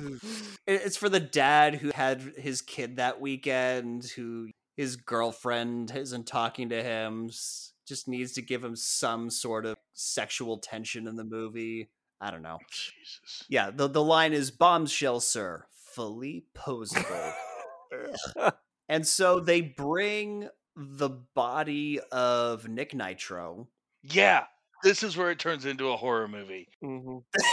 yes, this is where it, This is a first- legitimate horror movie at this moment. because he takes his head and he, again great pun he says a mind is a terrible thing to waste as he tears the microchip out of his head and all the soldiers because he's he's taking the skin off he's breaking the I- don't know what you'd call it the bone parts underneath and all the other soldiers like oh god i think i'm gonna hurl because they're essentially what They have no internal organs, and even they feel unsettled by this. and then shit gets Frankensteiny. Yeah, they've rigged this this crazy contraption where they take the Gwendy dolls and they shock them in a cupcake tin and they channel the energy through the chip and they all and all the Gwendy dolls come alive. The, the additional unsettling moment when one of the chips gets put in one of the doll's boobs instead of their brain. Yeah, I didn't get how this worked because they only had one chip or they broke it up or something and somehow powered up these dolls that I don't think had any programming in them at all. So now we're breaking our own rules Yeah. in this movie. yeah, they're essentially making injection molded Barbie dolls come to life with the power of magic. Yeah. And by magic, we mean science. Science with a lowercase s. It's all of the lightning bolt things you'd find in a Spencer gift store. and it's because they're obviously doing Frankenstein. Brick Bazooka goes, It's alive! It's alive! And I don't know why they mutilate these Gwendy dolls. They make them look like all the rough toys from Sid's room in Toy Story. Yeah, they're all Yeah. partially melted in different ways and just oh, it's disturbing. And all stripped down to camo underwear, even though they all had, you know, their own clothes. And instead of having the voice of Nick Nitro, they have the voice of Sarah Michelle Gellar. And Christina Ricci. Christina Ricci. and they are demonic stereotypes. I'll say, but ma- but yeah, it's those two voices for an entire platoon of toys just adds to the creepiness factor. Exactly. But the stereotypes are evil, so it's okay. Yeah, no, they're they're definitely parodying Barbie dolls with this. So one of the one of the new Gwendy soldier dolls goes up to Chip Hazard and says, "Cannon fodder Gwendy reporting for duty, sir." Which Right? Just a fantastic line. And Chip does not check her out. He's all business. So we go to Alan's room again where he's explaining wind to Archer. And there's no point to this scene other than to set up a line at the end of the movie. And he leaves him with this line just because you can't see it doesn't mean it doesn't exist. Every street preacher ever. I was gonna say kid using the power of heart. uh, the worst planeteer. Except his power was basically mind control. I'm gonna say this is an okay line. I'm gonna say it's an okay line. I like a bit of cheese sometimes. It's a bit of cheese, yeah. No, it, they they make this pay off at least, but movie all this scene does is set up a later mini payoff. So Kirsten Dunst comes home and she finds her parents asleep in front of the TV, and biker boyfriend really wants to fuck. yes, he does. Okay, my parents are asleep. Yeah, so you know what that means. Yeah, they could wake up any minute, so you need to fuck off now.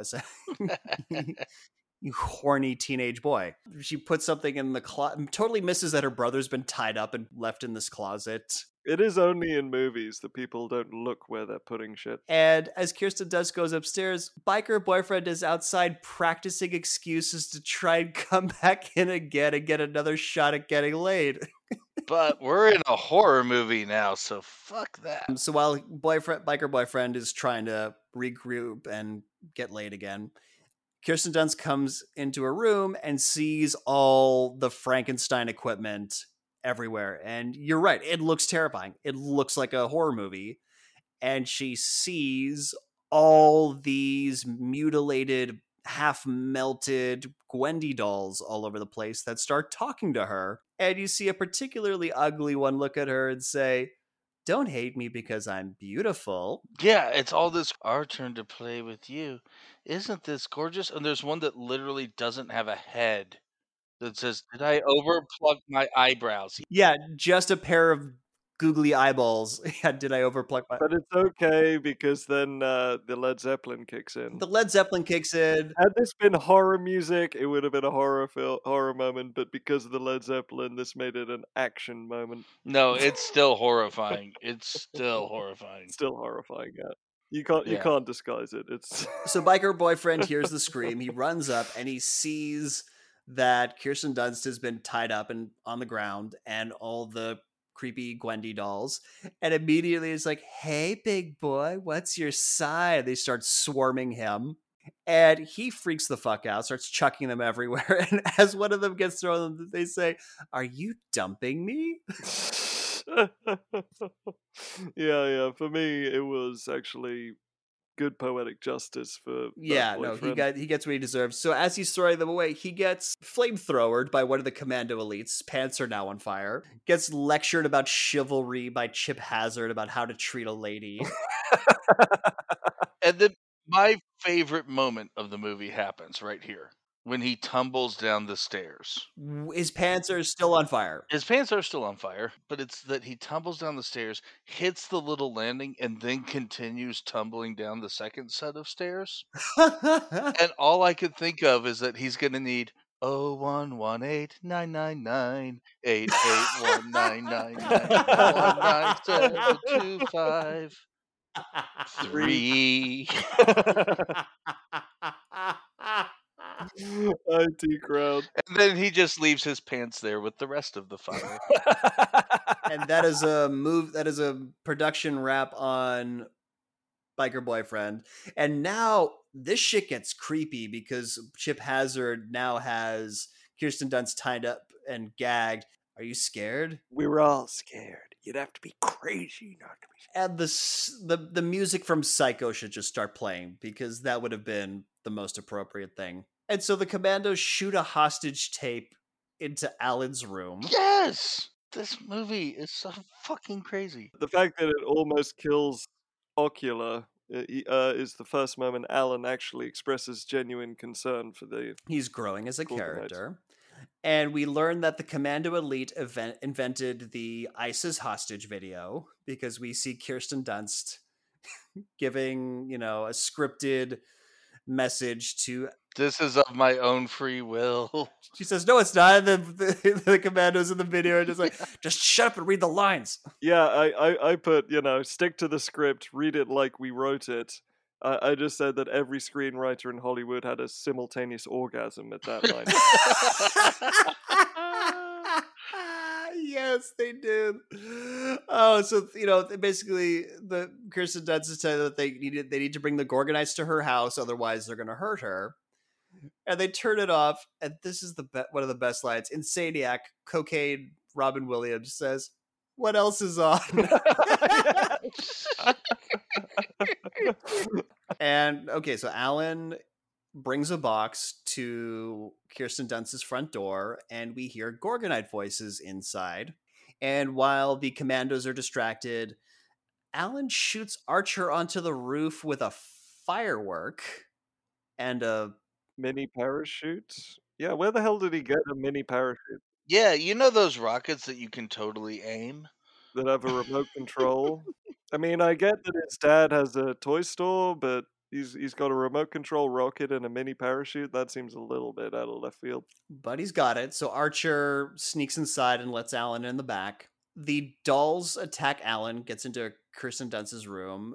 Alan is getting the shit kicked out of him by creepy Gwendy dolls. Archer frees Kirsten Dunst, who immediately, and this is, we were talking earlier about game recognizing game. She fucking goes nuts. She grabs a cheerleading baton and starts beating the living shit out of these Gwendy dolls. And it is amazing. Oh, and You she loves it. This is some serious AI abuse right now. I Yeah, mean, she's she's she's venting an awful lot of uh, there's re- been some repressed. She's rage. got some repressed issues. She's finally letting come up here.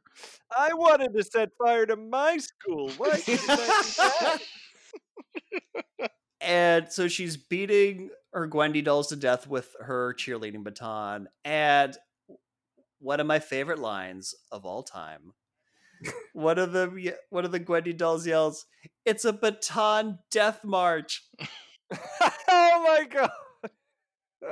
And because again, I am a giant World War II nerd, it is my favorite war. Oh, man. Uh, for anybody who doesn't know what the Bataan Death March is, it's uh, a war crime that the Japanese committed against 30,000 American troops in the Philippines when they captured them. They basically marched a bunch of them to their death, and it's horrible, but it makes a great pun in a kids' movie that I chuckled at. Makes it even better, right? Hmm So the commandos blow up the Gorgonite box with a firecracker, but it's just a boombox with a cassette tape. Right before that, though, it, one of my favorite lines is when the guy puts the explosive in the box. He turns around and says, "I love this job," yes. which made me giggle. Okay, so the box has been blown up. The Gwendy dolls have been defeated for now. And Kirsten Dunst looks at Alan and says, You rescued me. And teenager smooching ensues. And they escape out of Kirsten Dunst's window. And because, again, the soundtrack on this movie is amazing, we hear, Hmm, whoa, what is it good for? Absolutely nothing. And that's probably all we can Oh, there's build up to it. Yeah, it's just this. You want to hear these voices coming from the garage, and then an explosion, and out of the explosion come the little mini rides that the Commando Elite have been working on, and to the music of war. and It's oh, perfect. It's a fantastic. I don't understand what they were going for. Are you nit? It looked awesome. This is this. I mean, I'm usually the nitpicky one. Is there some sort of a message that was they were trying to get? I don't. I don't know. Yeah, war war's bad. Okay.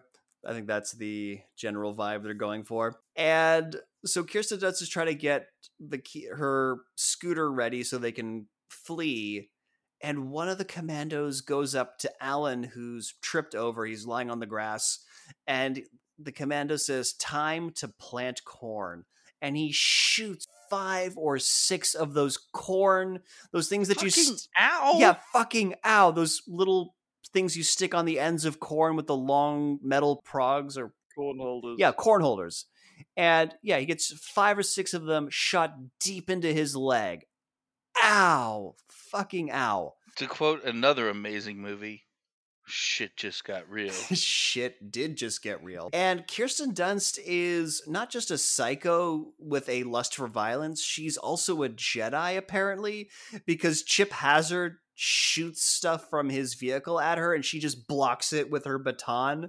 the force is definitely strong with her. They get on Kirsten Dunst's scooter and they escape. And one of them shoots a flamethrower at her. And again, because from this point on, the pun game just becomes even better and more frequent.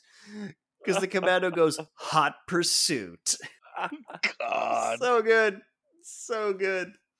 Um, and so now the the commando elite vehicles are chasing Kirsten Dunst and Alan on the scooter. Kirsten Dunst is driving, and one of them comes up with a chainsaw and starts cutting away at the back of the scooter. Except no, because the chainsaw is not moving. It's just a plastic fake that the art department put on the toy because that is not a real chainsaw. We saw that. That is But it creates sparks. These these guys are, are definitely writing stuff that's straight out of uh, Robot Wars. oh yeah, and it's gonna turn from Robot Wars to Voltron because after they shoot down.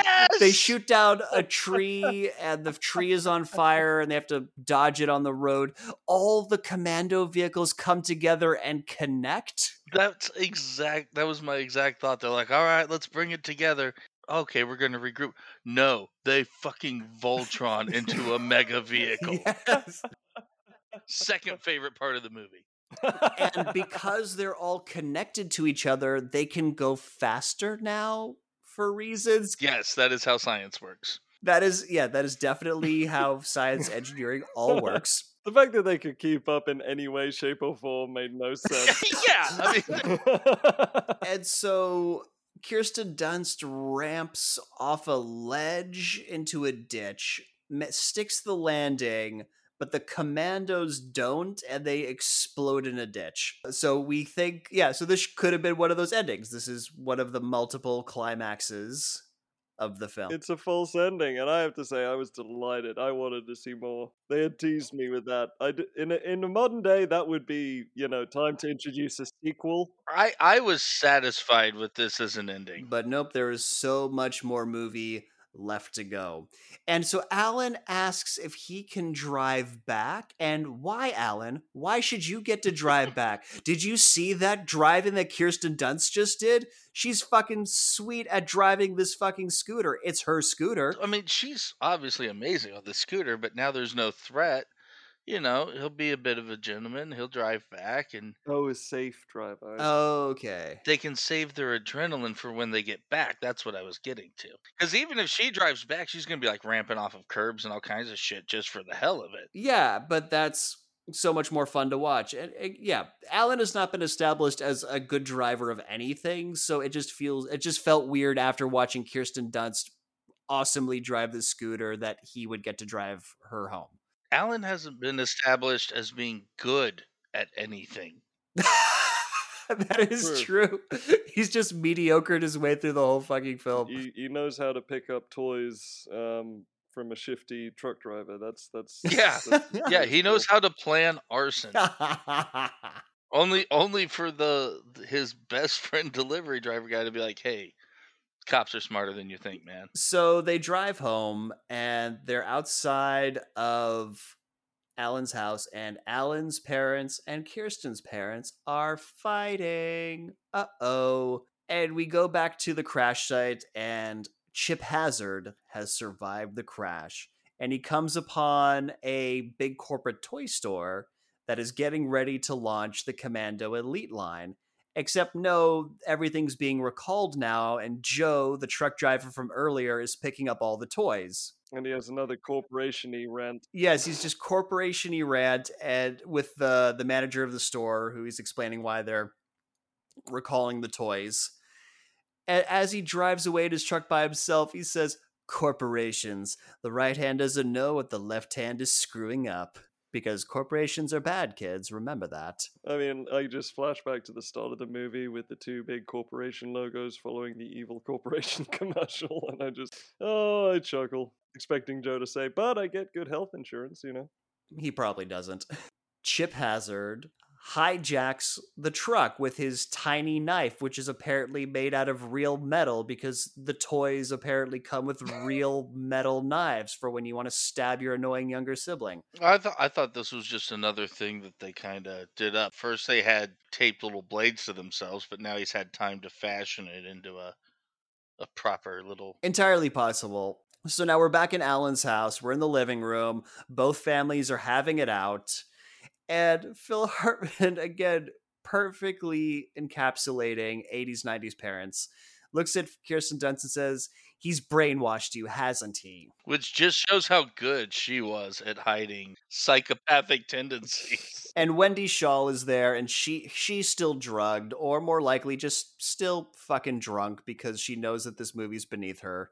And David Cross and Jay Mohr show up they come in pretending to be a customer satisfaction team and Jay Mohr gets really uppity with Alan over the message, whatever you say can and will be used against you in a lawsuit or whatever. His dad punches him and knocks knocks him to the ground. Yeah, the guy who is constantly threatening to sue you gets punched. And Kevin Dunn, who we all agree is about as threatening as a dead mouse, apparently throws hands. Apparently. So the Commando Elite then cut the power. The power in the house goes out. And outside, we see a shit ton of commandos because Chip Hazard hijacked the truck and has now got all these other Commando Elite toys on his side, but very suspiciously left the other Chip Hazard action figures in the box.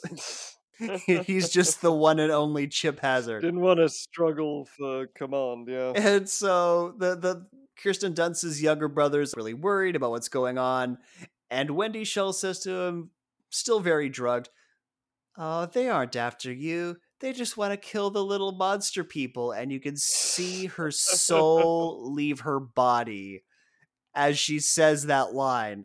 I I put how all Americans react to global events on TV. but no, her eyes bug and her face droops as she just realizes what movie she's in and what her role in it is. Well, I mean, it's it's an easy paycheck. All she has to do is nap, right? It's true. Nap and drink. How do I get that job? so Phil Hartman says, "Okay, this is ridiculous. I'm going to go out and surrender." So he puts a white handkerchief on a thing and he tries to surrender them. But yeah, we'll give you the Gorgonites. Don't worry about it. He calls them the Gorgonzolas. and Chip Hazard does not accept his surrender. And why? They're like, hey, we'll give you the very thing you want. Just leave us alone. Cool. Because now he's considered all of the humans to be allied to the Gorgonites. But they're willing to give them anyway uh, because the movie needs to keep going. They need to get a full runtime. Yeah, this is where it started falling apart for me. I just oh really? No, it's just gonna keep going now. Yeah, like this is where I just started losing interest. How? and this is where Chip Hazard pontificating and he gives the tagline. I love this line. I remember it from when I was a kid. He goes, "We are the Commando Elite. Everything else is just a toy." Jesus. My favorite line. Second favorite line after the Bataan Death March. So we finally get some 90s music in this 90s movie. Yes. Spice Girls. With some motherfucking Spice Girls. Oh, and that was painful for me. Again, this is where I'm checking out. John, why don't why don't you tell us what you want, what you really, really want? Listener, if you could just see the look of loathing and hatred on John's face, not just for me, but for all of humanity because of this song. It is. If we had an Instagram, it would be our profile picture. I honestly referenced that song at work recently because with Ever- um, International Women's Day, so many of them were, you know, they had like girl power stuff. Basically, almost the exact same delivery you had. All right, Melissa, what is it you want? You really, really? And so they realize that they're using psychological warfare on them. And Kirsten Dunst mentions that the Marines use this technique on Noriega. And I'm just thinking, I'm sorry, Kirsten Dunst, were you paying attention to the invasion of Panama in the late 80s turning into 1990?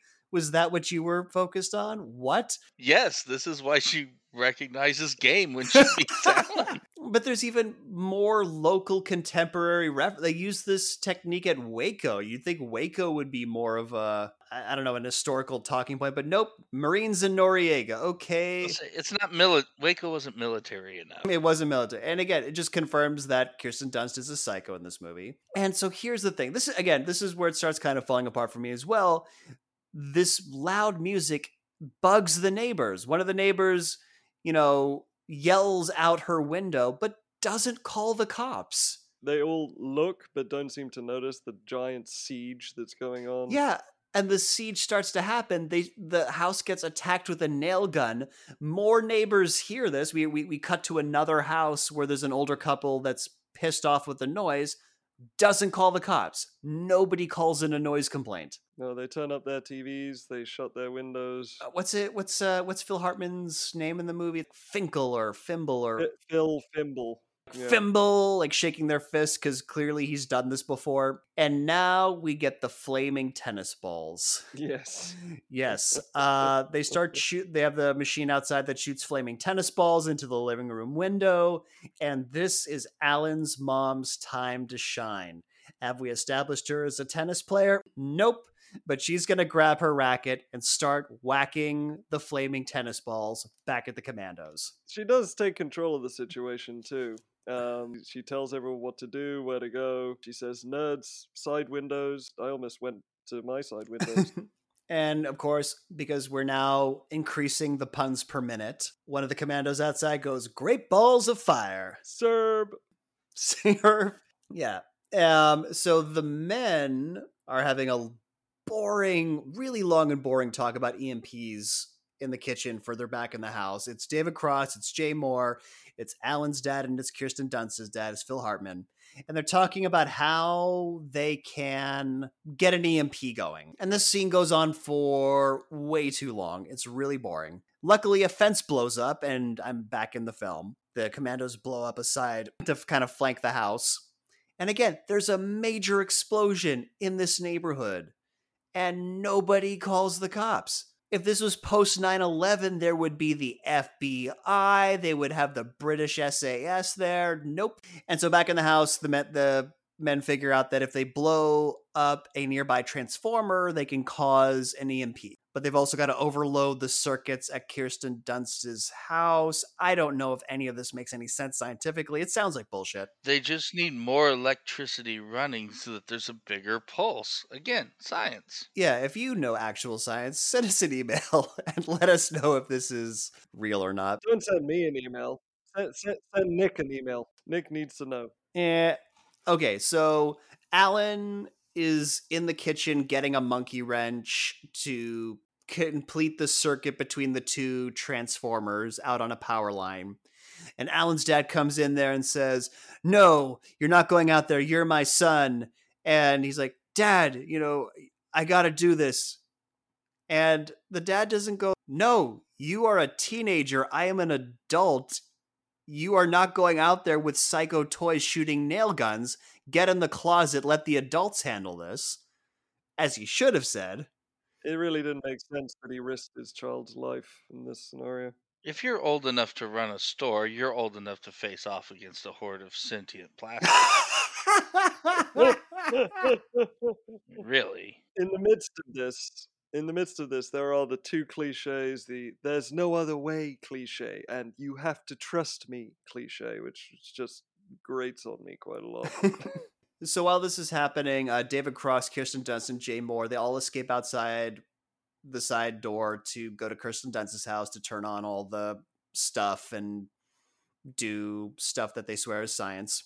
And then Chip Hazard flies in on a helicopter, a little mini helicopter, to the music, The Ride of the Valkyries. from Apocalypse Now. Well, I mean, from before Apocalypse Now, but made famous in the helicopter scene in Apocalypse Now. And he comes in, and again, amazing line. He says, I love the smell of polyurethane in the morning.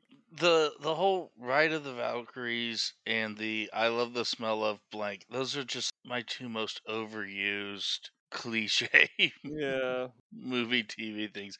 Just again from from the moment we had the hordes from the store, I do like that they went back to you know what happened with the rest of the shipment, but this whole section of the movie just keeps getting longer and harder to get through. I genuinely liked it.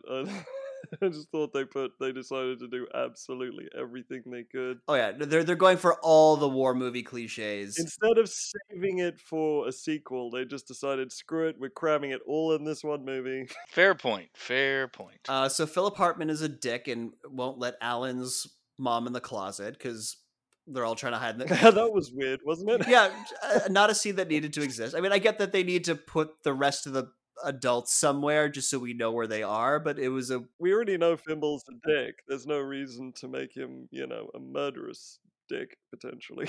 I mean, if you if he'll chop down a tree, he'll murder your mom. So we go outside, and another amazing war movie pun. Uh, one of the commandos is driving around on a vehicle outside. He says, "All's quiet on the western front yard." oh god, yeah, I did, I did catch that one. Oh, I, I enjoy that. John did not enjoy that. John is kind of checked out at this point because he's very disappointed in how this movie has ended. So he's just shaking his head disappointedly at this film. And so Alan and Alan's dad sneak outside and are immediately ambushed by some commandos. And they start shooting a nail gun at Alan. And the one of the commandos says, Hey kid, don't you like nine inch nails? Huh? Like the band, and I'm also gonna try and kill you with a literal nails. Julian's laughing, but he's face palming at the same time. I just I want to am, make that clear. it's true. I it's true. enjoyed all these cheesy puns. I enjoyed most of them. I have I. I reached my limit much earlier in the film, as already stated. John has a cheesy pun saturation limit that's very, very low. So inside the kitchen, the Gorgonites are hiding, and Archer gives them an inspirational speech to come out and start fighting. And they do. They go out and they, there's a whole sequence of Gorgonites beating the shit out of commandos. We have um, I forget I think his name is Slam Fist, who looks like Quasimodo. He swings on a a rope or a string or something out a window, yells "Sanctuary, Sanctuary," you know, like the movie. And we get even more puns per minute because Insaniac, Cocaine, Robin Williams, Tasmanian Devil has a a mace, an old like a ball on a chain. He calls it his old bowl and It's like, ah, I mean, the old ball and chain. and more puns than I cared to write down. He just kept going. Oh god, it it it it did hurt at a certain point. Yeah, I think Insaniac was one pun machine too far. Then Archer meets up with Alan because he's saved him from being cornered. And Alan is really worried because Archer might get killed by the EMP, but Archer's like, no, you got to go and do the thing. And because now the movies realize that it's absolutely ridiculous that this neighborhood isn't swarming with cops, they try to explain it away with Kirsten Dunst calling the cops. And sh- they he can't get her to them, she can't get them to come over. You can't get them to believe that it's not a prank. This was I don't know why. I don't know why she didn't just say our house is being attacked. Why, why she said why she would say anything that would make it sound like a prank call. When you call the police, you want the police to come. It's not you don't automatically tell them the situation. I mean, this is essentially an all white neighborhood. Just say you saw a scary black person, they'll send a SWAT team. Jesus. Oh, But she's like, oh, hey. She's like, no, this is not a prank call. And then she gets a bright idea. Hey, if this is a prank call, will you send somebody out here? Nope. They hang up. I did like that moment. Just like, shut up, kid. so David Cross is now fiddling with the fuse box. He may or may not know what he's doing. And then Alan is now climbing on the power line. And he starts getting attacked by Chip Hazard helicopter that's shooting fireworks at him. That doesn't explode the power line, by the way, even though it takes direct hits. And eventually the Chip Hazard helicopter gets shot down, He jumps onto the power line, and the helicopter blows over Phil Hartman's satellite dish. Put a pin in that. And Chip Hazard starts stabbing a child. Yep, he gave biker boyfriend shit earlier about being chivalrous and whatever, and now he's stabbing a child. So, um, It's Gorgonite scum. yeah, he's Gorgonite. sc- uh, Yeah. so Archer uh, shoots a arrow with a rope on it and goes up there to fight Chip Hazard and save Alan. Uh, he gets kicked off, and then Alan just grabs Chip Hazard and puts him in between the Transformers to complete the circuit.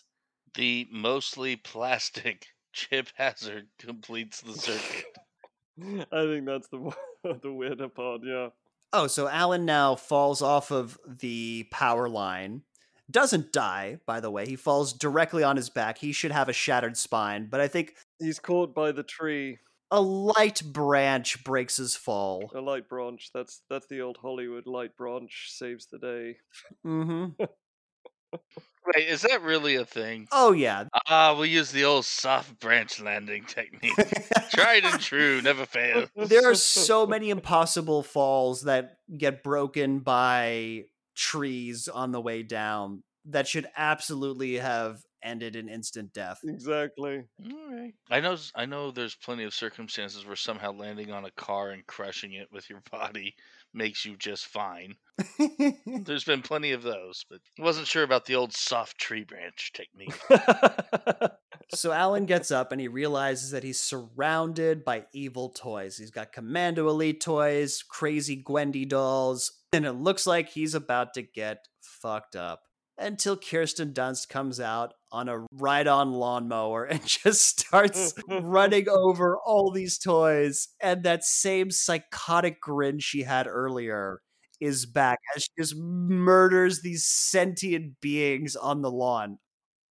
it's this is a slasher movie moment for toys. This is why, where the "How to Be a Dick to Your AI" title came. from. it is just the not just the actual killing, but the same thing that happened in Gremlins. It's the method that you're killing these creatures that makes you feel a little sorry for these uh.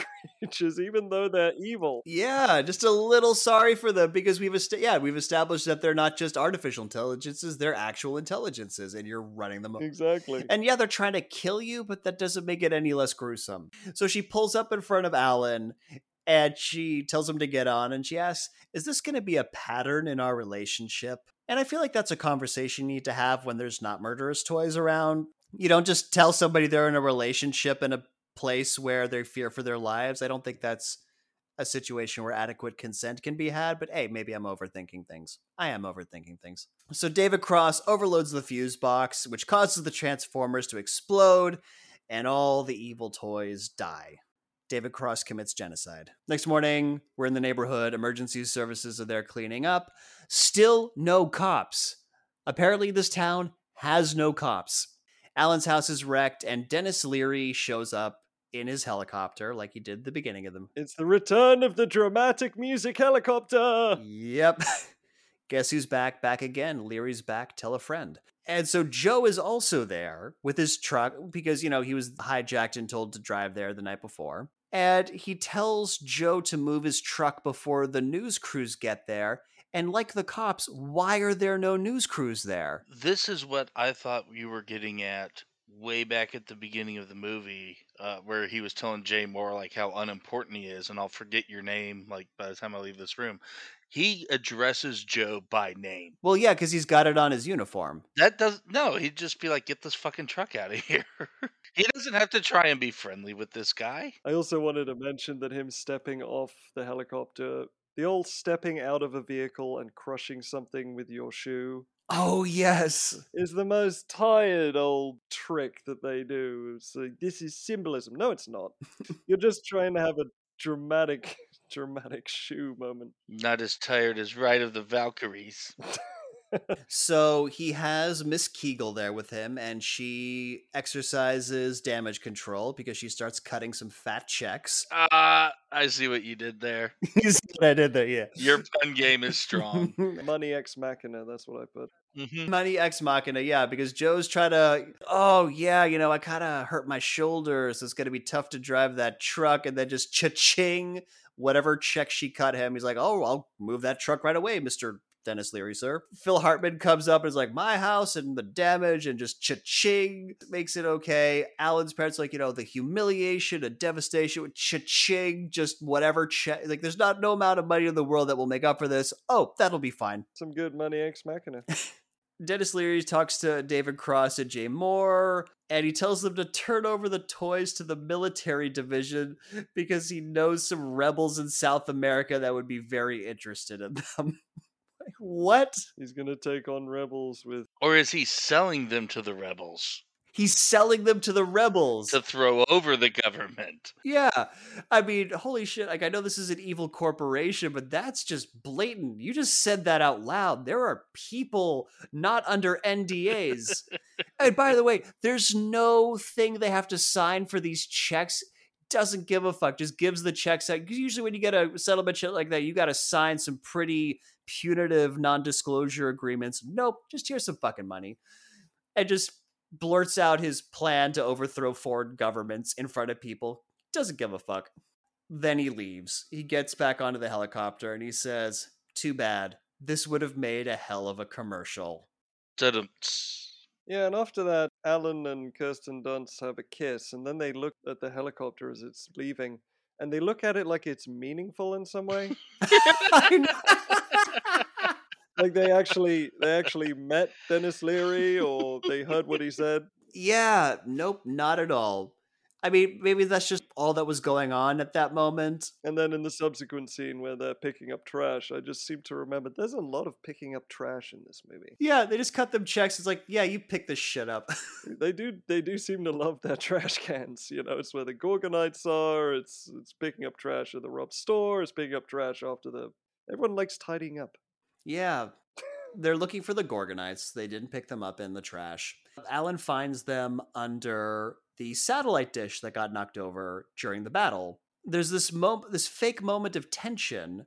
Tries to talk to Archer when he picks him up, and Archer has defaulted back to toy mode. And you think, oh man, they must have gotten fried with the chips. But no, he's fine because the satellite dish supposedly shielded them from the EMP. Don't look it up. Don't reference Encarta and see if we're bullshitting. Satellite ex machina. And so they were all pretending to be dead this entire time. And so it's so clearly at some point during the battle, the Gorgonites were, well, fuck it, we've done enough. Let's go hide again. it's what they do. It's what they do. So that whole rousing speech that Archer gave was for nothing, just nothing. They did a little bit of stuff and then they went back and cowered. So we get we're we're in the final scene of the movie. Finally. The Gorgonites are going to go off to find Gorgon, which doesn't exist. Alan kind of mentions that, like, hey, you know, it doesn't exist, right? And call back to that scene with the wind. He says to Alan, even if you can't see something, it doesn't mean it isn't there. As the boat sets off, did anyone else notice the trailer and the barbecue going on behind Alan? Oh, yeah. No, there's somebody who's there to, to have a pleasant afternoon in the woods. Yeah, but even if they saw anything, really, it was a kid playing with toys and he has them in a boat and he pushed it out onto the lake. I assume that was crafty services. Yeah, he pushes these toys out on the Viking boat that was broken earlier in the movie, so he gives them the shittiest boat in the store hmm for them to go off on their epic adventure. Alan's a dick to to, to his AI. He's just like, as long as they, as long as they just leave, just Get away. they can just float out there for days. It's fine as long as they're just gone. Correct me if I'm wrong here, but I think for in terms of Alan doing this, this is littering, right? He's littering in this national park. I suppose, in a sense, yeah, that's so the the emotional climax, like the emotional finale of this movie is Alan dumping in this lake, this river. His old toys. And did you notice that as they pull away in their boats, the sail on this sailing ship is up. It's not down, so there's no wind power, but they still manage to sail down the river. There's at least some current, you know. There's some current, but not to shoot out to the side and get into the current and go down. There was some propulsion going on there.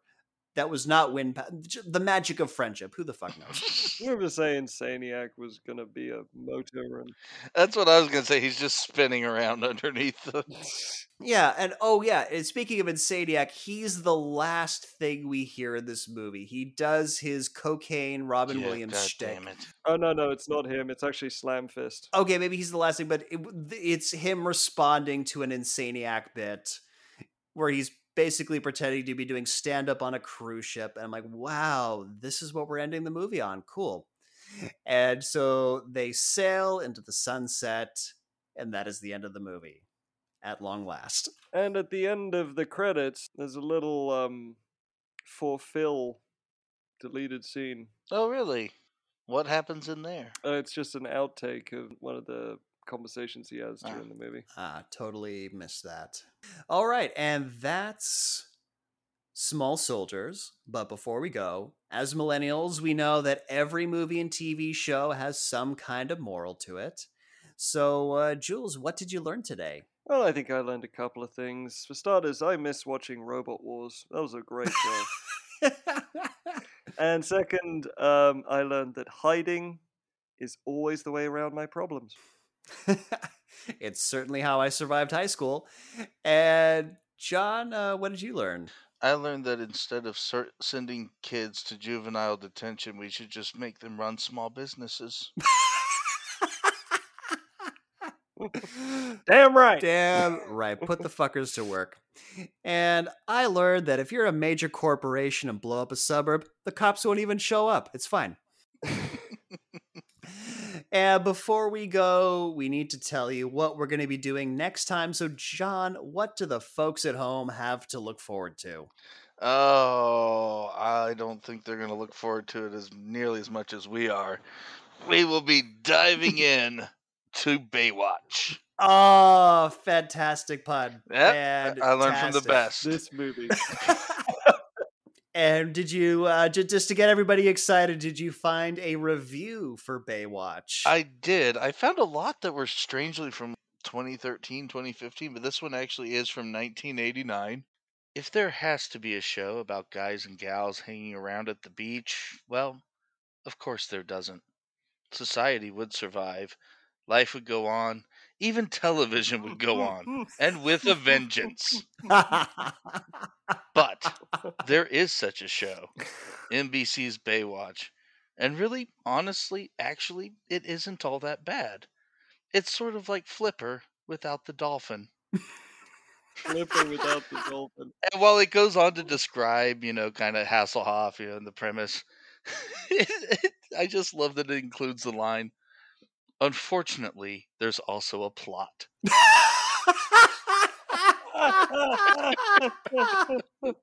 Oh, oh god, that does not bode well for us. That poor screenwriter. Oh boy. And that's our show. If you liked it, please subscribe. If you loved it, please share it with all your friends. And whether you liked it or loved it, we'd appreciate it if you gave us a five star rating on iTunes or wherever you can to help others find us. Thanks for listening, and we'll see you next time for another episode of Millennial Rewind.